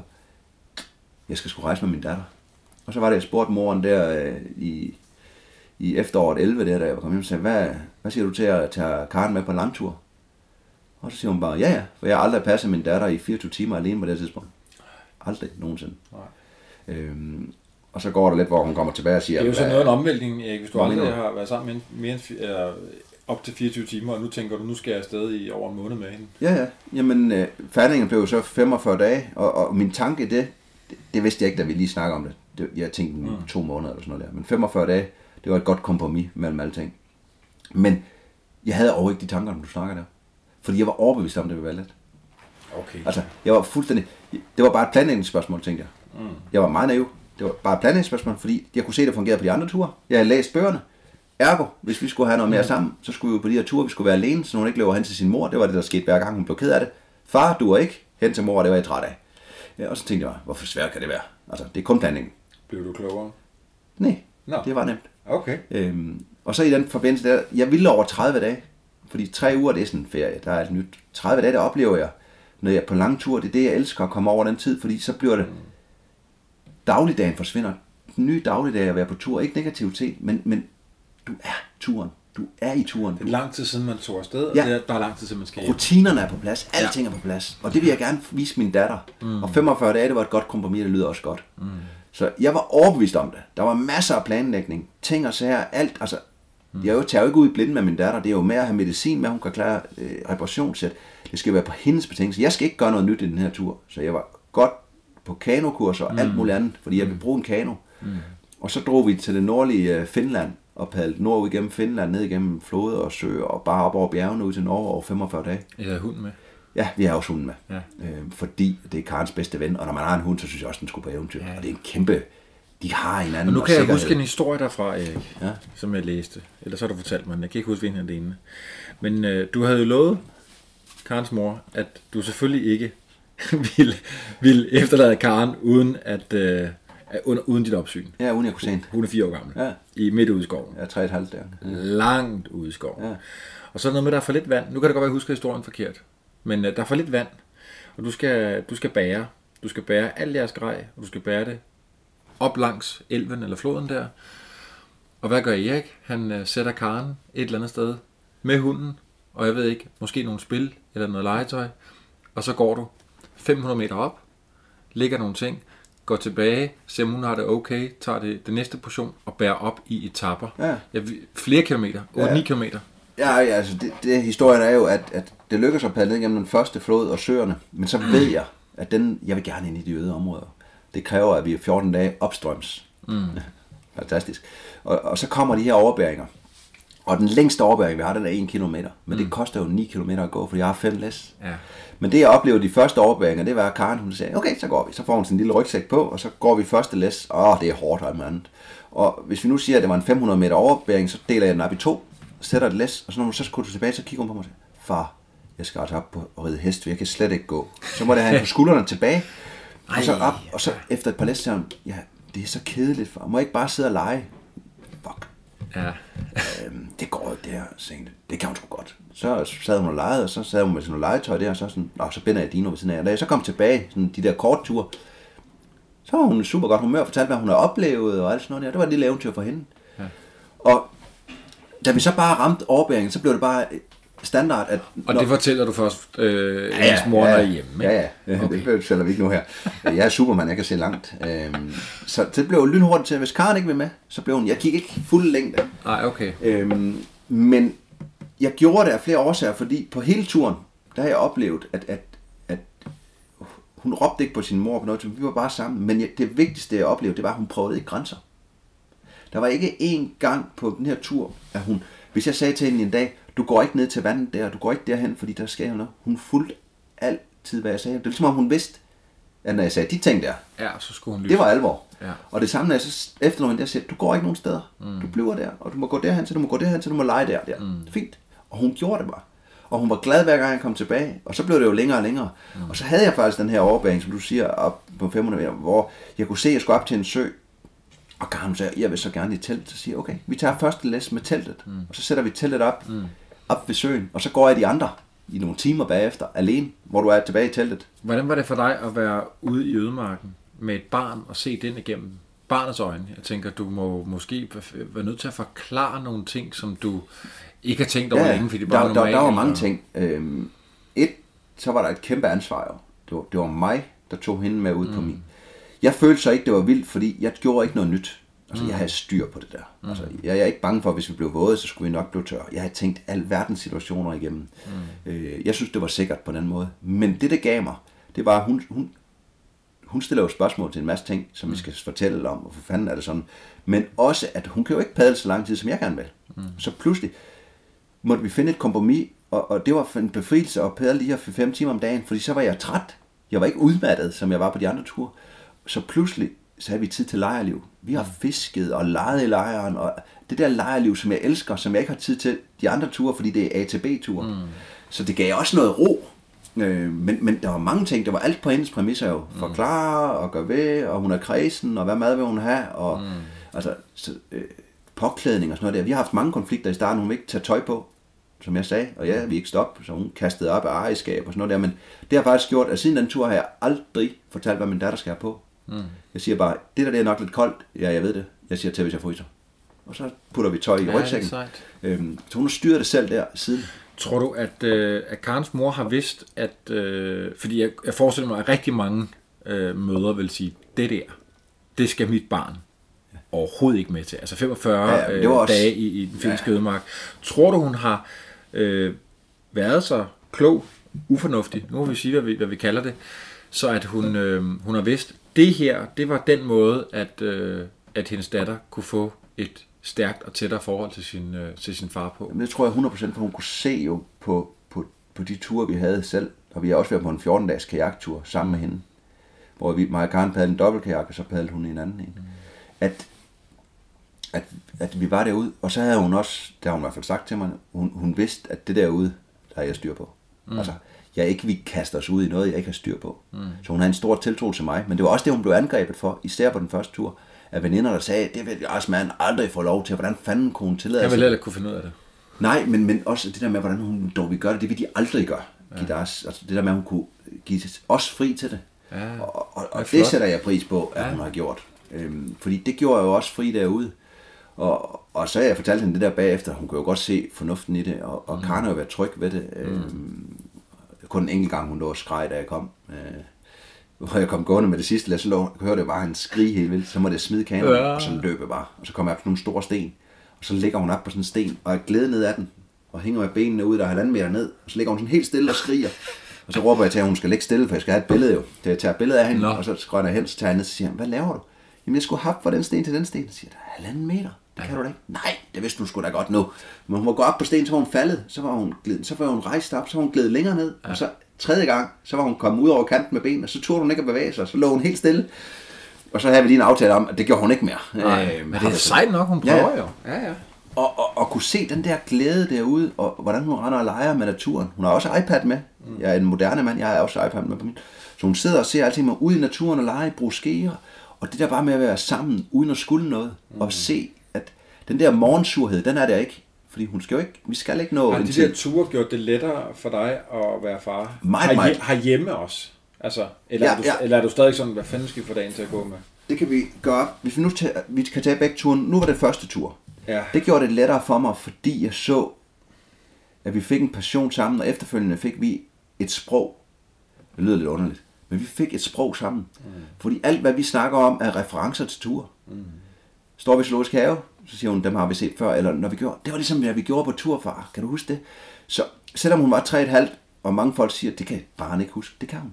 Mm. Fordi de år imellem, der var tre år til vi tog afsted igen, vi tog afsted i 15 igen, og med vandring og det, øhm, for at gøre det samme igen. Og det var samme oplevelse, at det giver os øh, nogle forståelser over for hinanden, og, og et sprog, og, og- det er simpelthen så naturligt at se Karen ud i naturen. Det er ligesom, om hun går på værelset. Når teltet står fint, så render hun ind med sin rygsæk og pakker ud, ding, ding, ding, ding, ding, så lægger hendes ting, så hun hjemme. Og så kan vi rende rundt og lege udenfor. Så hun er fuldstændig inden for det, og det giver det her bånd, at det er noget, vi har sammen, og det er noget, jeg kan. Øh, og jeg var jo redselslagende for, at hun vi savnede sin mor. Mm. Og der var ikke på nogen af turene, hun har råbt, hun vil hjem til sin mor. Anden, de sidste 4-5 dage, der har hun sagt, at jeg savner mor, men hun ved også, det vil være slut. Ja, ja, så er det måske sådan Øh, mere... og første tur, det vil hun heller ikke snakke med sin mor i, i telefonen. Det var dejligt, for hun ville heller ikke snakke med mig i telefonen, når jeg var på tur. Mm. Men det var fint, vi var her, vi hygger os. Jeg har ikke brug for mor. Nej. Og det var en øjenåbner for mig. Så hvis vi skal lægge paralleller op til, hvad det har gjort for os og til anden turen, så skal det siges, at efter første tur, der, øh, der gik vi fra hinanden. Øh, og det var nok mest mig, at jeg, vi var vokset fra hinanden, og jeg, jeg, altså, jeg blev noget andet. Mm. Øhm, og, og det er, hvad der sker. Så, så lige pludselig så var jeg også skilsmissefar, kan man sige. Ikke at vi var gift, hvad kalder man det ellers. Mm. Jeg var i hvert fald øh, deltidsfar. Jeg har hende hver anden weekend og sådan noget der. Og der kunne jeg så lære fra første erfaring, at, at det lyder forkert, men når jeg har min datter i en weekend, så synes jeg faktisk, det er pisse hårdt. Jeg er fuldstændig smadret. Men jeg har lært ud fra turen, at der kan jeg være en god udgave af mig selv, for jeg sætter weekenden af. Jeg skal ikke noget.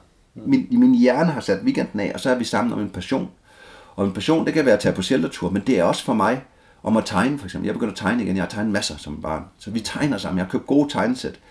Så okay, hvad kan jeg også lide? Jeg kan lide at- være klogere. Så museumsbesøg. Så hvis min datter spurgte om et eller andet i Ægypten, fint. Vi tager på Nationalmuseum, der til Ægypten. Mm.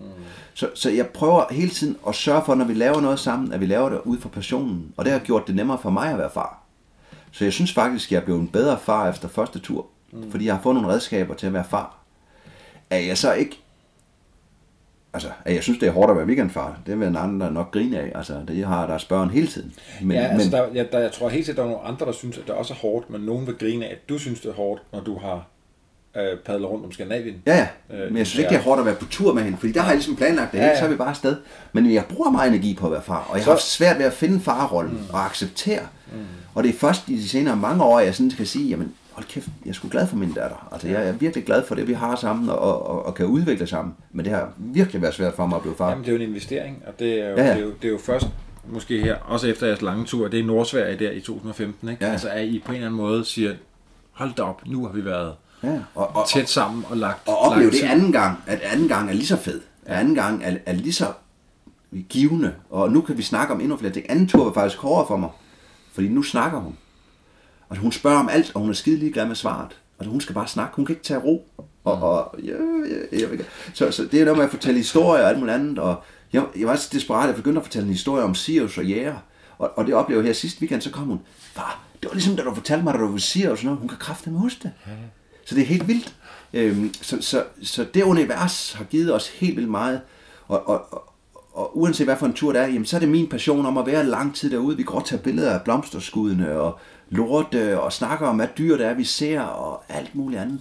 Og det er jo bare fedt at, at kan give den passion videre Det bliver, til. det bliver interessant at se, hvordan hun... Øh, Ja, hun udvikler sig. ja, altså om det, og, om det bliver... Det, bliver en, det, bliver, det er jo blevet en stor del af hendes liv. Ja, ja. Det er ligesom, eller når hun fylder 15, siger, nu Ja, nu gider jeg ikke mere. Så går hun i ungdomshuset, ikke? Og hører Men- punkmusik. Ja, ja.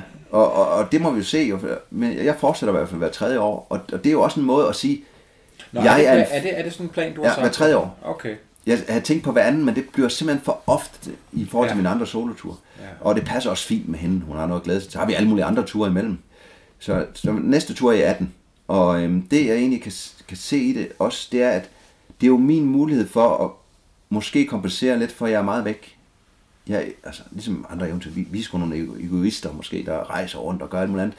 Men, men i den her verden, der kan jeg så give hende noget unikt. Jeg tager hende med på arbejde. Det er mit arbejde. Mm. Jeg kan vise hende den verden, mm. og, og give hende det med i livet. Ja, det er fantastisk. Og, og håbe for en præge hende til at, at gå efter sin passion. Hvordan, hvordan, hvordan reagerer hendes øh, skolekammerater og sådan noget? Nu er jeg ikke så meget til stede i skolen, øh, men, men, men indtil videre reagerer de ikke. Fordi de er i en alder, hvor de ikke forstår det. Altså, jeg, jeg, jeg tror ikke, altså... Det er måske først, når hun bliver ældre, Det tror jeg. de andre tænker, Ja. det der det er jo helt vildt, Lige nu- det er jo ret enestående. Lige nu, der, der er det bare sådan, nå, har du været derhen? Og, og hun er jo med hvis de andre har været på Mallorca, og det vil hun hellere med sin mor og alt ja, andet okay, der. nå, ja, så vi Men, men hun vil gerne med på tur. Det er ikke sådan, hun siger, at hun hellere vil noget andet. Nej. Så, så det er fedt. Ja. Så det, det er det univers, vi har. Og, og moren har også sagt til mig efterfølgende, efter vi ikke er sammen med at hun vil aldrig stå i vejen for turene. Mm. For hun kan se, hvor meget det gør ved os. Mm. Hun synes så, det var lidt sværere at sende mig på anden tur, for hun synes, hun ikke kender mig så godt mere. Mm. Hvor jeg sådan siger, jeg, jeg synes selv, jeg er den samme jo. Men at, at der er fuldstændig carte blanche fra den side, for hun kan se, at det giver os noget unikt noget. Ja, ja. Ja. Erik, så har jeg jo, altså der ligger jo øh, masser af bøger Ja, ja. På, på bordet her. Nogle af dem er dine, ikke? Alaska på tværs. Ja, den er så- Vildmarken kalder. Jeg Den er så året, altså i 14, inden det er vi tog 14, anden så det er faktisk mellem de to øh, ture med Karen. det er de helt store. Ja, og så tænker jeg faktisk også, det der Vildmarken kalder, jeg synes det er en, altså, jeg er ikke færdig med bogen, jeg, jeg er i gang med den. Men jeg kender din tur øh, ret godt, synes jeg selv, for jeg har også, jeg har også fuldt bloggen der. Ja. Så Vildmarken kalder, det er jo virkelig indbegrebet af næsten alt det, du laver, Ja. synes jeg et andet sted. Jeg synes, den er vildt, øh, det, det, det, det, er en, det er en vildt god undertitel. Og, og jeg, jeg, det, du nævnte tidligere det der med, med, med tiden. Øh, jeg har også skrevet her på min, på min huskeliste, at jeg skulle spørge om det der med, hvad betyder det for dig at se årstiderne skifte, at du har lang tid, og du har, sagt, du har sat lidt ord på det ja. der med, du vil gerne ligesom føle, at der går noget hverdag i den, og, og en, øhm, og en øh, ja, sådan, ikke en forudsigelighed, men sådan, at, at nu tænker du ikke på, at du snart skal hjem igen. Ja. Hvad betyder det for dig, at, at du er, fordi Alaska på tværs er hvor lang? Den er også tre måneder cirka. Øh, 72 døgn i alt, endte jeg med. 72 ja. døgn. 60, dage, 60 døgn, hvor jeg går 900 km Det er og jo 12 døgn til. lang tid Ja. igen. Øh, Nu spørger jeg dumt. Hvorfor skal det altid være så lang tid? Jamen, det, det, det er tilbage til, til passionen. Fordi min passion, nu når jeg har, har kigget tilbage, og med Sirius, som vi snakker om, det er der, hvor jeg synes, det giver mig noget, det er et, at komme ud, hvor der ikke er så mange mennesker. Der må godt være mennesker. Det er De der unikke møder, jeg nyder dem, når, når jeg er blevet tvunget til dem. Men jeg kan godt lide at være ude. Og lang tid, så er det, jeg ligesom kan nå at mærke landet. Jeg kan nå det her med at, at følge årstiden, altså blomsterne kommer op. Jeg når at, at se nuancerne i landskabet.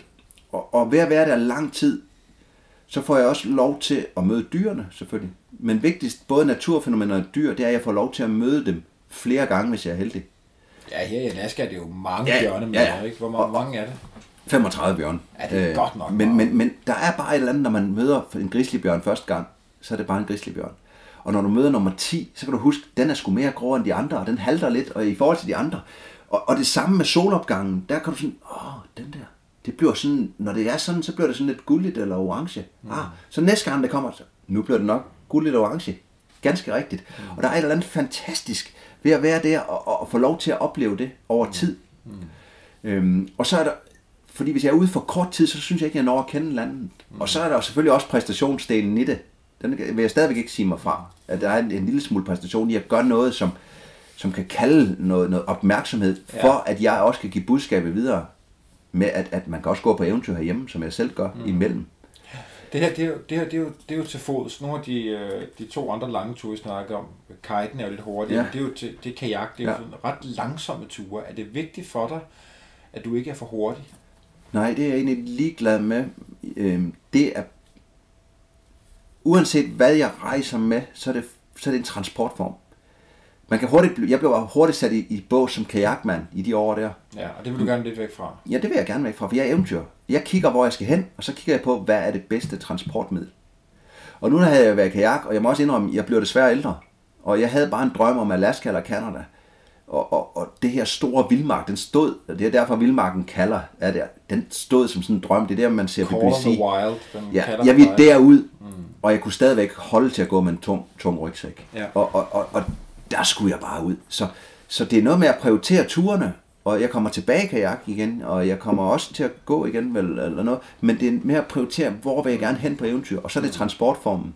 Og, og det, om de er hurtige, langsomme eller ej, men det langsomme, det gør bare igen, at man kan gå og lave mærke til nuancerne. Det, mm. det er dit egen motto også ved, at rejse langsomt og, og møde mm.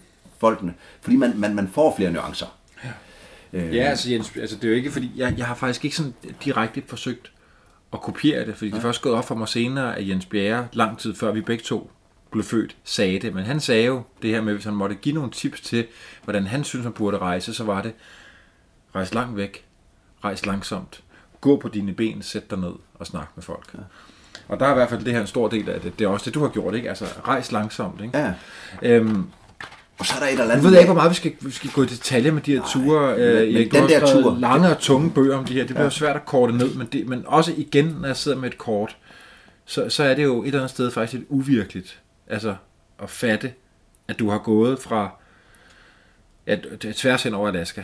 Altså, hvor jeg tænker, der er ikke andet end sump og skov og vilde dyr. Nej. Og hvordan i alverden overlever man derude. Ja, der var to små byer og en vej. Jamen, jeg, jeg, et skal det sige, jeg får også depoter sat ud. Jeg ja. får fløjet depoter ud. Ja. Så jeg havde syv depoter. Men det jeg oplever, det er jo, at, at der er også et eller andet måde at, at, at gå ud i den natur, hvor meget få har været. Altså, mm. jeg stræber jo også efter områder mm. derude. Mm.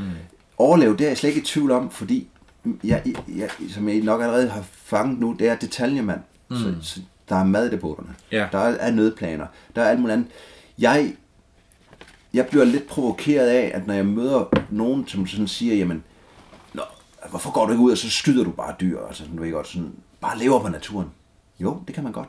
Mm. Men der er flere ting i det. Så skal man lave en anden slags tur, fordi man skal følge vildtet. Så skal man også gøre det inden for jagtlov. Mm. Fordi hvorfor skulle jeg skyde dyrene i ynglesæsonen, mm. når jeg gerne vil være der? Mm. Så jeg har sådan, når jeg bevæger mig ud på en ødemark, og for at lave de her ekstremture, så gør jeg det for mig. Jeg gør for en præstation, jeg gør det for at opleve en passion.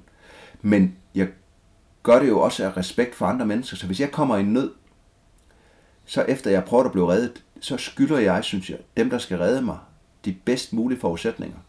Så i dag, hvis jeg tager ud mm. og ikke har mad nok, så bliver jeg sulten. Så tager jeg dårlige beslutninger. Jeg kan godt være mange lidt mad, men hvis jeg er underernæret, så tager jeg dårlige beslutninger. Mm. Hvis jeg ikke har en moderne GPS-tracker med, en nødsender og en satellittelefon, så kan jeg ikke kalde hjælp. Mm hvis jeg, hvis jeg nu forsvandt under nogle af de her flodkrydsninger, jeg gør, jamen så ved de i hvert fald, hvor trackeren har været sidst. Så ved de, hvor de skal starte med at lede.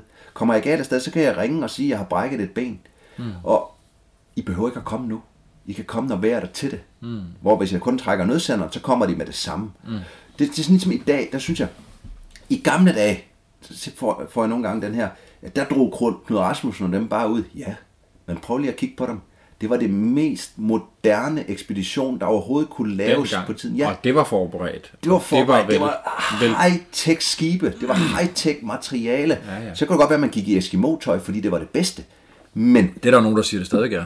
Det er det også til de ja. ting. Men ja. det, det er bare for at sige, når jeg er sådan ude i vildmarken, jeg tager ud i vildmarken for at prøve mig selv af, men jeg har alt, hvad der bimler og bamler med elektronik. Men nogen vil nok spørge dig, Øh, hvad, hvad vil være for sindssygt for dig? Hvad vil være for ekstremt? Hvad, eller altså sådan rent, jeg ved godt, du, du er ikke en, der laver dumdristige ting Nej. i forhold til at kravle op øh, på Mount Everest. Jamen jeg, jeg er højdeskræk, så jeg skal ikke, men, men, jeg skal men, ikke op i bjergene. Men, men hvad ville, for eksempel nu er du gået hen over Alaska, hvad ville være et sted, hvor, hvor det vil være for farligt at gøre? Jeg har altså, ikke nogen steder. Der, jeg ved godt, der er krig nogle steder, ja, det vil være dumt. Jamen, men, jeg har ikke sådan nogen steder nu, fordi det, det, det er sådan en følelse, den flod, jeg svømte, den største af dem på Alaska på tværs, den var 98 procent, som jeg siger. Det var tæt på. Men fordi jeg har svømmet nogle floder før, jeg kender koldt vand, jamen så, sådan, så står du over ved en, en udgang. Men jeg ved jo ikke, om det er en 80 procent eller 90 procent. Mm. Det var sådan lige på kanten. Det ønsker jeg ikke at gå igen. Men jeg har ikke nogen... Hvorfor? Altså for meget vand, for meget strøm? Der var for meget strøm under afkøling. Jeg blev flået dernede af. Jeg blev iskold. Ja. Øh, det tog mig 3,5 minutter at svømme over. Ja. Øhm, men, men det er jo ikke noget, jeg sådan søger, men det er fordi, jeg tror, jeg kan. Så lige nu har jeg ikke sådan et område, mm. jeg siger, at det vil skulle være for farligt at gøre. Nej. Fordi det kommer an på, hvor lang tid jeg har til at forberede mig. Ja. Og, øh, fordi for mig er det, at jeg forbereder mig, og jeg synes, jeg har en plan, at jeg så kan omkomme i en flod en gang, eller vælte et kryds, men jeg mm. kan også blive kørt ned på motorvejen. Jeg har bare den her, en, mm. både med min datter og mig selv, jeg tror, det er farligt at køre på motorvejen i de timer, mm. jeg er ude i naturen. Mm. Og så skal det også siges, nu, nu, nu spørger du også hele tiden med vildmarken, og du kigger på min tur jeg rejser i de her øjne, næsten kun den nordlige halvkugle, kan man se. Mm. Fordi jeg har en fantastisk følelse, når jeg er derude. Jeg føler mig som en indfødt. Jeg føler mig som en ekspert.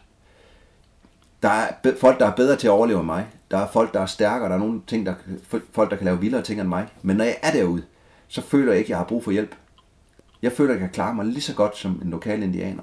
Jeg føler, at jeg kan, kan tage vare på mig selv. Jeg kan tage en beslutning. Jeg kan lave om på min plan. Jeg skal nok klare den. Mm. Og det er en fantastisk frihedsfølelse. Så det, jeg ikke har lyst til, når du spørger om det. Jeg har ikke lyst... Et, jeg har højdeskræk. Jeg har ikke lyst til at gå på et bjerg, hvis jeg skulle være afhængig af en sherpa. Nej. Jeg har ikke lyst til at stå og have klaret noget og kigge over på en mand, som står og ikke har præst, altså, synes, det er hverdag. Mm. Den har jeg ikke lyst til. Jeg kan godt forstå, hvis man klatrer på bjerge, uden, men jeg har ikke lyst til at, at, at gå ind i en jungle, for eksempel. Måske senere, men lige nu har jeg ikke lyst til at være i en jungle, fordi inde i en jungle, der vil jeg dø, hvis jeg skulle overleve, i lang tid, tror jeg. Der vil en indianer kunne jorde mig 400 gange. Mm. Men derop, mm. der skal de være klædt til, øh, på, eller stå tidligt op, for at kan jorde mig. Det kan mm. godt være, de er lidt bedre, men, men mm. jeg skal nok klare mig. Og det er den der frihedsfølelse. Så den, den elsker jeg. Mm. Så, så det der med at kaste mig ud i et, et eventyr, hvor... Men altså, at, at kajakken har du ikke, du har ikke sejlet særlig meget kajak, før du kastede sig ud i det. Du ser også, du gerne vil udfordre, så Nemlig, man, man men- kunne men- få lyst men- til at sige til dig, nu må du snart tage ud der, hvor der er, er jungle, for eksempel, fordi det har, der har du ikke gået før. Nej, men hvad er min berettigelse til at være der? Det, det, jeg kan godt tage på en turisttur i junglen, mm. og, og tage tre uger ned i junglen og få en fantastisk oplevelse. Ligesom jeg tager til Nepal og vandre og alt muligt andet. Ja. Det, det, det er en rejse, det er også et lille eventyr. Men mm. min store eventyr bliver ikke de steder, fordi jeg har ikke lyst til at gå ind i junglen og, og, og, og kaste mig ud i noget, hvor at jeg vil føle mig mindre værdig. Nej. Hvor at, at, at, at hvor at, nej, jeg, jeg, der vil komme en anden ind, og så vil han gøre det der på den halve tid, og mm. med den halve energi og alt muligt andet. Mm. Det kunne godt være, at jeg så sagde, jamen jeg vil i junglen om fire år, og så bruger jeg fire år på at blive super god til junglen, og få Ja. færdighederne. Det vil jeg ikke benægte, men, Nej. men lige sådan, nej. Jeg, jeg vil have færdighederne, når jeg drager afsted. Men du har trods alt ja. alligevel ændret en lille smule. Jeg siger ikke, det er en ændring, der kommer til at være sådan for evigt, men i år har du været afsted med din kæreste. Ja, ja. Så lige er der to afsted. Ja. Det var jo lang tid siden, du var det. Jeg ved godt, du var ja, med Karen. men Karen og, men, Men, øh, men nu er I ligesom to voksne afsted. Ja, men, men jeg har også et princip, når jeg rejser. Jeg vil, jeg vil gerne rejse med folk, men jeg vil rejse med meget, meget få folk. Fordi mm. de folk, jeg skal rejse med, skal jeg dele værdier med. Mm. Og, og det, jeg oplever, hvis man rejser sammen med nogen, hvor det går galt flest gange, det er fordi, at man ikke har aftalt, hvad man gør, hvis det bliver, går galt. Eller mm. hvis man bliver uenig om noget. Så de folk, jeg rejser med, dem skal jeg dele fuldstændig med. Og, og det havde mig og min kæreste fået snakket hjem. Og Yukon River, den fik jeg ideen, da jeg gik er i Alaska. år, ja. Det er i år. der er lige kommet hjem fra. Ja. Vi har padlet hele Yukon. Fra begge udspring. Vi gik Chilkut Pass, og så padlede var stadig 78 dage og padlede de her 3.220 km ud. Og som jeg kan undersøge, så er vi de eneste, der har padlet øh, hele Yukon River som danskere. Mm. Og, og der var igen noget med præstationen, ikke? Altså, det er noget, der driver mig. Men da jeg så Yukon på Alaska på tværs, der tænkte jeg, der vil jeg ikke, fordi der er simpelthen for mange mennesker. Og der er 15 eller 20 byer der omkring, der er næsten ikke nogen mennesker. Det er jo ødemark. Ej, det lyder lidt voldsomt. Altså, Men- det, men, det er mange mennesker, ja. Ja. Men jeg havde en følelse af, at hvis jeg skulle gøre den som solo, Ja. Det vil jeg ikke lyst til. Fordi så vil jeg hellere op i det nordlige Canada, hvor der ikke er noget. ja. Men så skal jeg tænke på, næste tur behøver det ikke at gøre så ondt som Alaska på tværs. Nej. Og jeg vidste, jeg skulle afsted med min datter, der vil ikke komme til at gå ondt. Men et eller andet med, at min kæreste, hun er super god til mennesker og sådan noget der. Mm. Og, øh, hun er en stærk psyke og alt muligt andet. Jamen, det sagde du også, hvis I, hvis I skulle komme ind i en lille by, og Ja, så man skulle ind i supermarkedet, så, så er det hende, der ryger ind og kan sige Ja. hej og handle og snakke med Og, folk. og, og i Yukon vil ikke være teknisk svær. Den vil være lang og hård. Hvis man tog det i en kano eller en kajak, så ville man kunne udligne kræfterne og, og, og kunne spille hinanden gode. Så det var egentlig en måde at kunne komme på tur sammen med nogle af mine færdigheder og nogle af hendes færdigheder. Så da jeg ringede hjem til hende to år der under Alaska på tværs, spurgte om hun ville med om et par år, der var hun faktisk på. Og så planlagde vi turen ud for de forudsætninger. Jeg havde større forudsætninger i at overleve lejrliv og alt muligt andet, men vi ville udligne vores kræfter, så vi valgte en dobbeltkajak Ja. øh, hurtigere padle og sådan nogle ting. Men der kunne vi sådan, ligesom, hvis hun var træt, så kunne vi stadigvæk fortsætte. Jeg tror du, hun har tænkt at tage ud med dig, som er supermand og har, har gjort Hun har haft det nogle betænkeligheder, fordi jeg har, altså, jeg har nogle andre forhold til dyr. Altså, jeg er ikke bange på dem, jeg har respekt for dem. Jeg er jo gerne tæt på dyr, og ved godt, alt sådan noget andet. Så, og fysisk er jeg jo, kvinde-mand, er der selvfølgelig en masse, og hun er ikke ret stor. Øhm, Og øh, så på den måde, så var det jo nogle andre tanker, ikke? Men, men vi fik en god snak om det, og sagde, hvorfor jeg godt kunne tænke mig det også. Og, og, og så er vi dykket mere ned i historien, så det blev også hurtigt en historisk rejse. Tror du, hun har gået og drømt om at, at, at også komme ud på, på altså både på ture med dig, men også ud på ødemarksture, som hun Jamen, måske det, vidste det har hun, fordi hun, hvis, hun er jo ikke en nybegynder på den måde. Hun har rejst en masse med Kipling og Topaz, sådan nogle, nogle guidede ture, hvor man går på top, altså gåtoppe og rejser.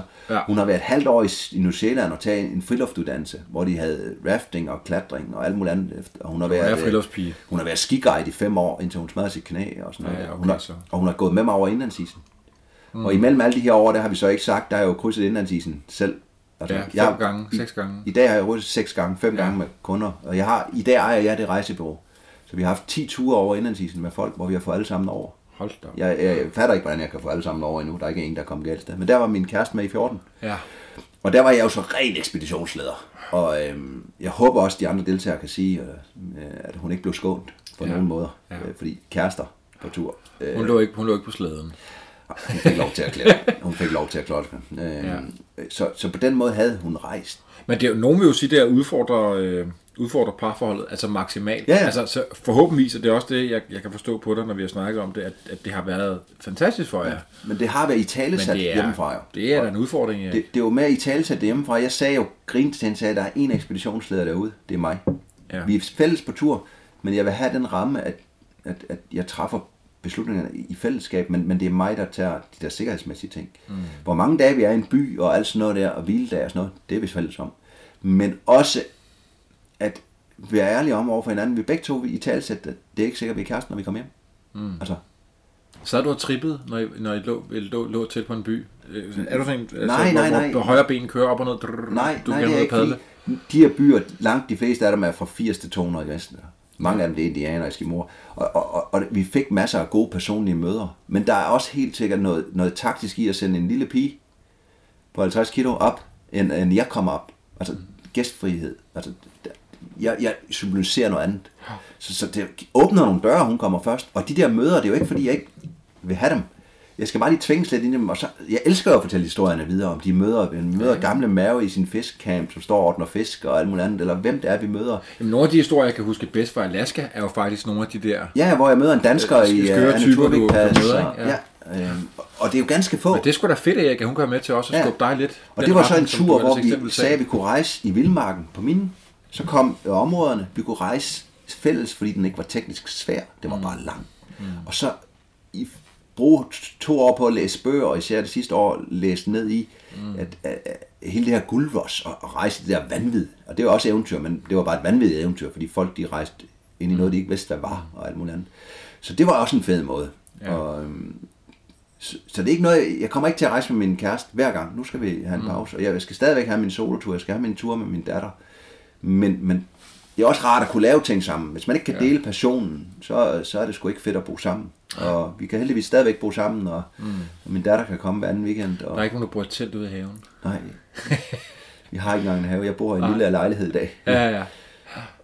Og det er måske også nogen, der vil undre. Det kan vi også lige nævne. Altså, jeg, jeg har stadigvæk et hus med min eks. Det er ikke det bedste i verden. Det vil jeg gerne af med. Mm. Men jeg bor sammen. Vi bor i en lille lejlighed og prioriteret det. For, for at have friheden til at tage ud. Fordi Ja, nogen vil nok undre sig over, hvor fanden du ikke øh, bor på en gård. bor Det jeg har erfaret, det er, at, at jeg kan faktisk godt lide at bo i noget, som jeg kan forlade. Jeg vil hellere på en lille friluftstur ud og sove i shelter, end jeg vil gå over den have. Fordi jeg er også perfektionist, da jeg havde have. Jeg kan ikke have hækken, ikke lige. Nej. Så jeg skal ud over den hæk og andet, hvor jeg kunne have været på tur. Så strander du derude. Ja, Ja. ja, så jeg vil egentlig hellere bo simpelt og lagerplads, og så have frimuligheden for at komme ud. Ja. Øhm, og, og jeg kan godt lide de her kontraster til byen, øh, når jeg er hjemme. Ikke at jeg bruger den ret meget, mm. men at jeg kan komme til arrangementer, eller jeg kommer her i Eventyrens Klub. ja her, og, du er, du er her hver gang, ja. Ja. jeg sige. Men det er også fordi, det er kammeratskabet her. Altså, det kan vi jo snakke om. Jeg trives jo, som jeg sagde, ikke godt i de store flokke, men sådan et kammeratskab som Eventyrens Klub, hvor vi alle sammen er nogle originaler, som, mm.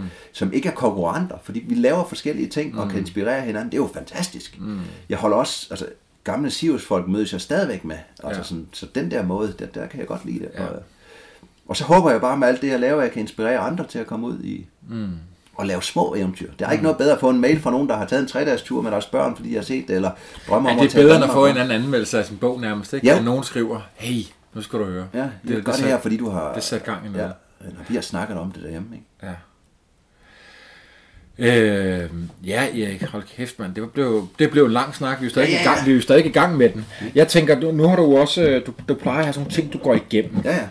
Så skal vi, må jeg lige prøve at dykke ned i nogle af dem, og så kan Ja. det være, at vi stikker af i en anden retning. Nu har vi ligesom været igennem rigtig mange af turene. Og så vil jeg bare lige, så husker også at nævne det. Du sidder faktisk og skriver på en ny bog nu. Ja, jeg er ved at skrive far datter turene sammen. Altså, Turene, hvor du skriver dem sammen. Ja, hele hendes liv indtil nu. Vores ja. måde at rejse på det. Ja, ja. Og den er rigtig langt. Så jeg håber, den kommer ud i 18. I Nej, er- 17. I 17. 17. Næste år. 17. Ja, ja. Okay, skide godt. Øhm, hvordan planlægger du? Det har vi sådan lidt. Men Ja. jeg tænker sådan lidt, måske nogle af de der ting med, øh, hvad du aldrig, altså nogle ting, du aldrig øh, rejser uden. Er der ligesom, øh, det går måske også over det der med de små tricks, men altså nogle ja. ting, du, du altid har med. Nu stiller jeg dem til alle andre, og, og det er jo egentlig kun fordi, jeg er nysgerrig. Jeg er jo, og det er folk, hvis vi, hvis vi tager rent teknisk, jeg rejser aldrig, nu sagde jeg uden det der nødting. Mm. Fordi jeg, jeg, jeg håber, jeg også er kendt for sikkerheden. Jeg skylder andre, at jeg har satellittelefonen med. Mm. Så tænker jeg alting hjem, jeg rejser aldrig uden, jeg kan behandle mig selv medicinsk i mm. 72 timer og alle sådan nogle ting. Det, det er sådan nogle praktiske ting. Mm. Og så selvfølgelig mit kamera og min iPad. Jeg kan ikke rejse uden en iPad. Mm. Jeg er moderne, fordi jeg skal kunne skrive mine min, min opdateringer, men jeg vil også godt se Bunderøven, eller mm. Nikolaj Kirks snakker, eller et eller andet derude. Jeg, jeg har brug for, selvom jeg er ude i ødemarken, har jeg brug for de der input. Ja. Jeg elsker også at høre musik og sådan noget der. Ja. Og, og så hvis vi går over i helt den anden ende, som jeg spørger nogen om overtro og sådan noget der, øh, rundt om min hals, der hænger mit kadaverskilt stadigvæk. Jeg har ikke taget det af, siden jeg startede militæret. Mm. Jeg har mit øh, kadaverskilt, hvor der står min blodtype, mit navn, og der er kommet en... Jeg har en øh, fiskekrog, jeg fik af min bror fra New Zealand. Eller, nu siger jeg bror, det er en halvbror. Vi er ikke er biologiske, men... Øh, der, er- den går jeg stadigvæk med. Jeg har et isbjørnehoved, og jeg har et hjerte fra min datter blev født. Altså, mm. Så jeg er ikke overtroisk, men, men den der, den skal bare sidde på mig. ja. Og, øh, Og så har du også nogle tatoveringer, som Ja, ligesom jeg har kommer fra de... tatoveringer rundt på hele kroppen fra alle mine arbejdspladser.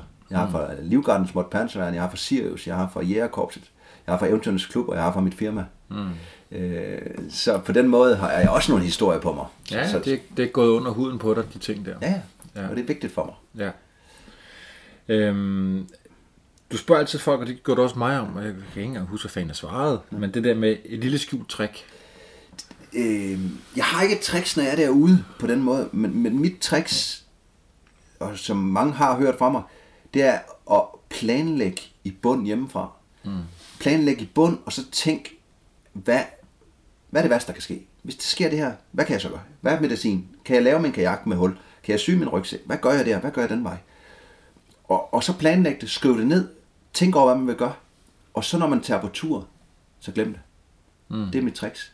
Mm. Fordi når du har tænkt ting igennem, tænkt i, hvad du vil gøre, eller øvet det, mm. når du så kommer ud på turen og sætter det fri, så bliver du fri. Fordi den frihed, den gør, at man er mere åben mm. over for det, man skal igennem. Fordi det kan jeg huske fra mine yngre år, når jeg stod i en eller anden udfordring, hvor jeg tænkte, fuck, det er, det er sgu tæt på. Jeg har ikke tænkt igennem, hvad der gør over på den anden side. Mm. Det er satme ikke godt. Så mistede jeg oplevelsen, fordi så blev fokus på et citationstegn overleve, mm. eller bare komme igennem det. Jeg så ikke det smukke omkring det. Mm. Men jo bedre forberedt jeg er med træning og det andet, jo mere fri er jeg derude til at Mm. tænke, hold kæft, nu faldt jeg i vandet, nu er jeg våd, men jeg skal ikke tænke på, hvordan jeg bliver, bliver tør bagefter. Mm. Jeg kan bare tænke på, hvor træls det er våd, og så lige kigge ned i vandet og grine af, at der svømmer en fisk forbi. Mm. Det sætter mig fri. Mm. Og, og om man kan kalde det et tricks eller ej, det ved jeg ikke, men jeg føler bare, at mange skal tænke over tingene, når de er ude. Mm. Og, og det kan låse en. Ja.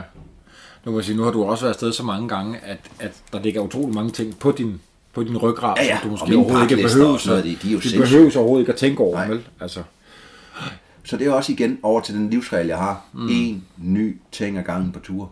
Fordi min yndlingseksempel, det er, når man ser familier, der tager på kanotur. De har ikke sovet i telt, de skal ud og sove i kano, og de kommer hjem, og så har der været myg, og de har haft verdens dårligste det er tur. 17 nye ting på, Ja, ja. på samme gang. En ny ting ad gangen. Tag nu ud og overnat i shelter, og så prøv i telt, lær at bruge brænderen. Byg op. Ja. Det samme med arbejde. Tror du, folk er for utålmodige? Ja, tror jeg.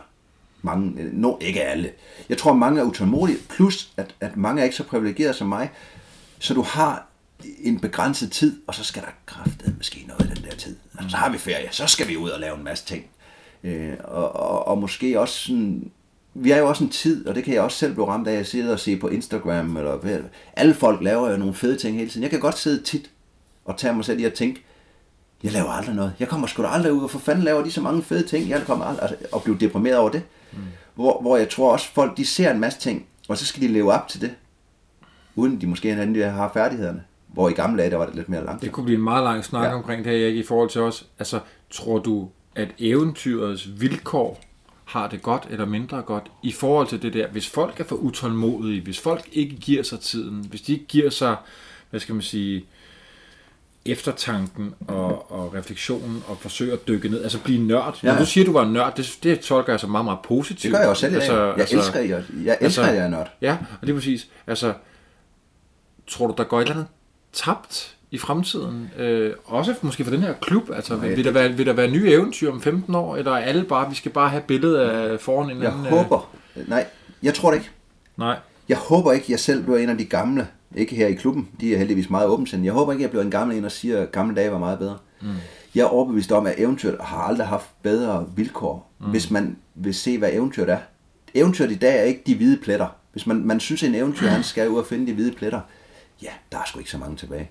Men der er mange glemte steder, og vi kan tage Morten Kirchhoff her, som jeg også interviewede med forladte steder, dig, som går langsomt ud og møder nogle kulturer, altså dykker ned i Bosnien selv som den sidste, eller andre.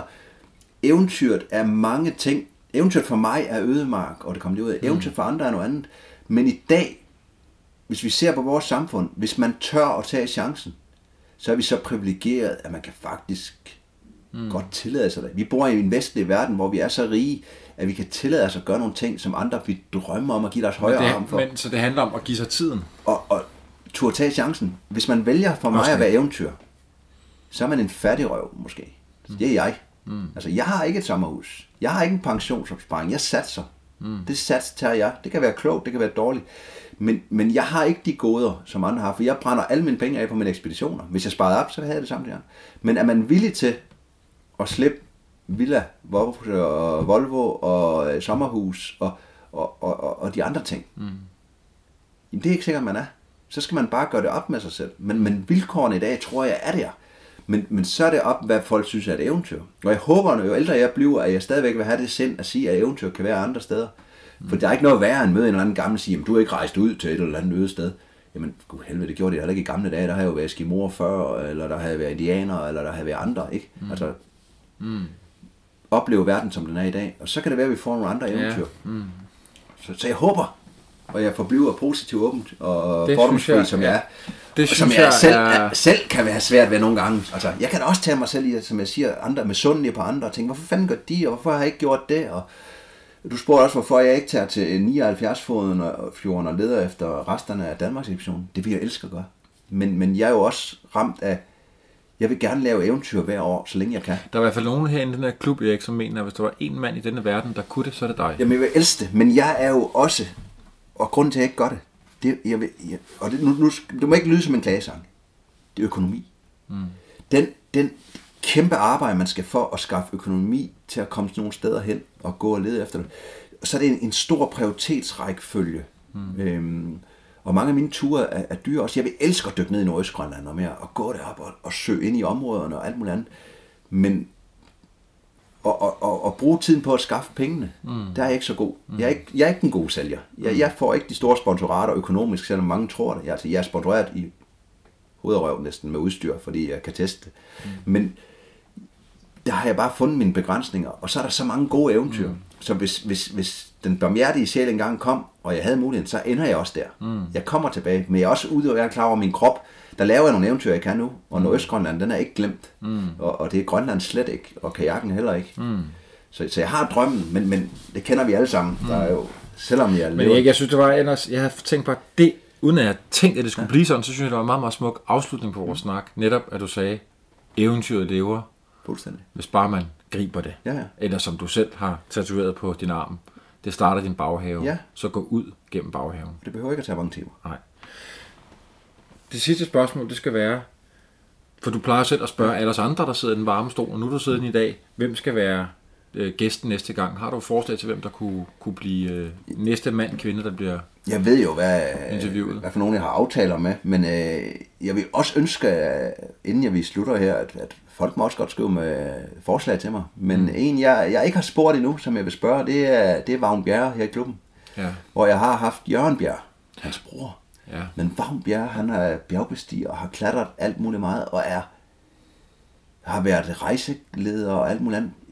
Egentlig, en, øh, jeg tror ikke ret mange kender ham, men han har egentlig lavet nogle fantastiske mm. ting, og, og meget tidligt også. Så ham øh, regner jeg med at, at Ja. presse op i et hjørne og spørge, om han vil være med. Han kan ikke sige andet, ja. Nå, det må vi se. Erik, så vil jeg sige tak til dig, og tak til lytterne, og så ved jeg ikke, vil du tage til mikrofonen Ja, men også så lige at jeg godt sige... sige øh, tak til dig, ja. du vil styre snakken, og det vil jeg selvfølgelig opfordre folk til at høre vores snak jo. Ja. Og så vil jeg, hvis I kan lide, hvad I hører herude, så for guds skyld hop ind i iTunes eller din podcast-app, og så anmeld øh, det her podcast. Spred det ud til folk, så de ved, at øh, det findes. Det vil hjælpe mig, og kan du lide, hvad du hører, så øh, del det på Facebook, giv det en thumbs up, og, og skriv, du kan lide det, så vi ved, at, øh, at det var med herude. Men øh, jeg vil sige tak, Bjørn, og så tak til jer derude. Selv tak. Hej.